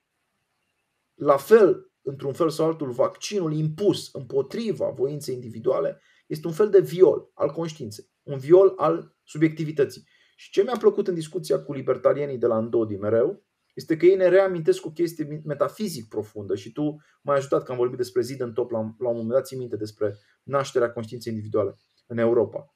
Și știm foarte bine chestia asta, da? Deci, voi, libertarienii, noi, de fapt, libertarienii, trebuie să spunem, plasăm suveranitatea în sfera conștiinței. Deci, suveran e nu statul, ci subiectul, individul, persoana. Și această suveranitate, la nivel individual, se extinde apoi la nivelul comunității, a corpului politic, anume la nivelul poporului. Poporul e suveran, scrie în Constituție, articolul 2 la noi, și individul este suveran. Când pierdem cele două noțiuni de suveranitate a individului și a poporului, normal că pierdem totul. Da? Cu asta eu cred că putem să ne cam despărțim. Mai ai tu ceva de adăugat? Nu, cred că ai punctat foarte bine conflictul ăsta între libertate și salvatul de vieți. Deci totalitarismul, chiar dacă livrează, să zicem. Uite, dacă să zicem că de mâine înțepi, conspiraționiștii folosesc termenul ăsta, am înțeles. Vaccinezii nevaccinații din România. Hai să zicem că pe datele actuale despre vaccin, că e eficient și că nu știu ce, ai salvat 50.000 de vieți. Eu tot nu aș zice. Tot nu. Adică libertatea vine înaintea salvatului de vieți. Prefer libertatea. De cele două poziții sunt așa. Poziția liberală e că prefer libertatea chiar dacă asta poate însemna pierdere de vieți. Iar poziția mainstream, totalitară, fascismului sanitar, e că prefer salvatul de vieți chiar dacă asta înseamnă sacrificarea libertății. Astea două. Cei pe care îi salvezi nu mai sunt oameni, sunt roboți. Nu-i tratezi, e clar că îi tratezi ca pe niște animale. Știi? Nu, mie mi se pare că al trata ca pe un om chiar dacă știi că moare, asta e. De ce? Uite, pensionar a vrut să iasă în parc, știa că se expune, îi respecti acea decizie. Asta înseamnă să tratezi ca pe un om, chiar dacă există riscul să moară. Asta dacă o tratezi ca pe un om, dacă o tratezi ca pe un animal, da, poți să o ții în casă, poți să o ții în pivniță. Deci când pierdem libertatea, pierdem totul, oameni buni. Pierdem conștiința, pierdem demnitatea. Iar demnitatea este de la Pico de la Mirandola încoace marca divină asupra umanității. Distincția fundamentală între animalitate și umanitate este trasată pe această frontieră, dacă vrei, a liberului arbitru. Dacă nu ai liber arbitru, încetezi să mai fii om, devii practic partea turmei, devii într-un fel sau altul gregar. Și când vom pierde libertatea de conștiință, libertatea de a spune ce credem, libertatea de a ieși în piață, libertatea de a ne organiza, libertatea de a protesta, libertatea de a critica, inclusiv marile corporații, inclusiv de a ne critica pe noi înșine, că și noi greșim, suntem oameni. Noi aici spunem lucruri, poate peste 3 ani le vom revizui, dar nu e o problemă. E mult mai fain să greșești în libertate decât să lași mereu pe altcineva să decide în locul tău și el acela să aibă dreptate. Eu vă mulțumesc, Costel, a fost foarte fain. Hai să ne mai vedem așa cu regularitate. Le recomandăm celor care ne ascultă abia acum să se uite pe Telegram, să caute Ndodi, adică e vorba de umorul pe care din stat și-l asumă cei de la Ndodi. Sunt foarte simpatici. Salutări celor care ne-au scris. Mulțumesc foarte mult, prieteni. Puteți în continuare să veniți alături și de noi și de ei. Noi suntem cei de la Clubul Marilor Cărți care citim texte fundamentale, inclusiv textele pe care Costel le-a asimilat cu foarte multă astuție, cu foarte multă inteligență nativă, caracteristică și evidentă deja în discuția noastră. O să fim foarte atenți să citim și texte libertariene în 2022 și dacă vrei să vii să le explici pentru prietenii noștri, uite, un Human Action, o carte cum este Birocrația a lui Ludwig von Mises, mi se par atât de importante încât poate chiar o să vină prieteni de-ai tăi sau chiar tu însuți la club. E chestie de timp, știi? Tudor, uite, exact. Tudor, Vlad, știi, sunt foarte buni, foarte buni. Știu. Avem abonați și plătim serviciile intelectuale ale celor mai buni dintre voi. Așa că nu suntem zgârciți, da? Mulțumesc mult, tare mult. Vreau la final să pun un promotion și noi ne despărțim. Te salut, Costel, noapte bună. Salutare. Numai bine. Luni de însingurare și pandemie, n-ai vrea să stai la masă cu niște oameni întregi la minte, cu inima caldă, inteligenți și cultivați? Cauți poate o soluție pentru problemele de concentrare, comportament și comunicare ale copilului tău? Ai dori să vezi în școală vechile standarde interbelice de excelență respectate? Ai nevoie tu însuți de un prieten sau mentor îndrăgostit de slove și carte? Clubul Marilor Cărți este ieșirea ta din labirint. Pe urmele unor înaintași de geniu, reconstruim tipare de gândire inteligentă și reflexe de normalitate. Într-o lume grăbită, urâțită și micinoasă, clădim comunitatea iubitorilor de adevăr, bine și frumos, unde nu doar copiii, ci și părinții acceptă pariul dezvoltărilor continue. Formăm oameni liberi care nu pot fi les necenzurați. Educăm suflete însetate de răspuns în fața suferințelor, ispitelor și provocărilor vieții moderne. În țara formelor fără fond și a diplomelor falsificate, suntem cei care cred, muncesc și investesc permanent în educație. Clubul Marilor Cărți. Formatorii noștri oferă seminarii interactive bazate pe lectura textelor fundamentale ale culturii occidentale. Clubul Marilor Cărți. Matricea dialogului cu marile conștiințe ale Europei. De la Platon, Seneca sau Apostolul Pavel, la Nietzsche, Dostoevski ori C.S. Lewis. Dacă te-ai săturat de influencerii banali și artificiali, dacă te-ai plictisit de sloganurile motivaționale fără miez, dacă tânjești după tihnă și țintești uneori chiar Everestul înțelepciunii, atunci temeinicia seminariilor socratice, atmosfera prietenească și profilul interdisciplinar al Clubului Marilor Cărți ți se potrivesc de minune. Vino într-un loc binecuvântat care atrage zilnic persoane pasionate de literatură, filozofie, istorie, teologie, dezvoltare personală sau antreprenoriat. Pe lângă întrunirile destinate lecturii și dezbaterii unor texte cruciale din patrimoniul național sau universal, clienții noștri optează frecvent și pentru ședințe de coaching 1 la 1, orientate către personalizarea unor soluții de creștere personală și profesională. În cadrul acestor întâlniri, vi se mijlocește accesul către tehnici consacrate care țin de cunoașterea de sine, arta oratoriei, vorbirea în public, secretele povestirii și strategii de leadership and personal branding. Clubul Marilor Cărți este comunitatea deschisă celor care mizează pe rafinament și inteligență într-o Românie deșteaptă, elevată și elegantă. Doar cultura ne vindecă de vulgaritate. www.marilecărți.ro. Construim România deșteaptă.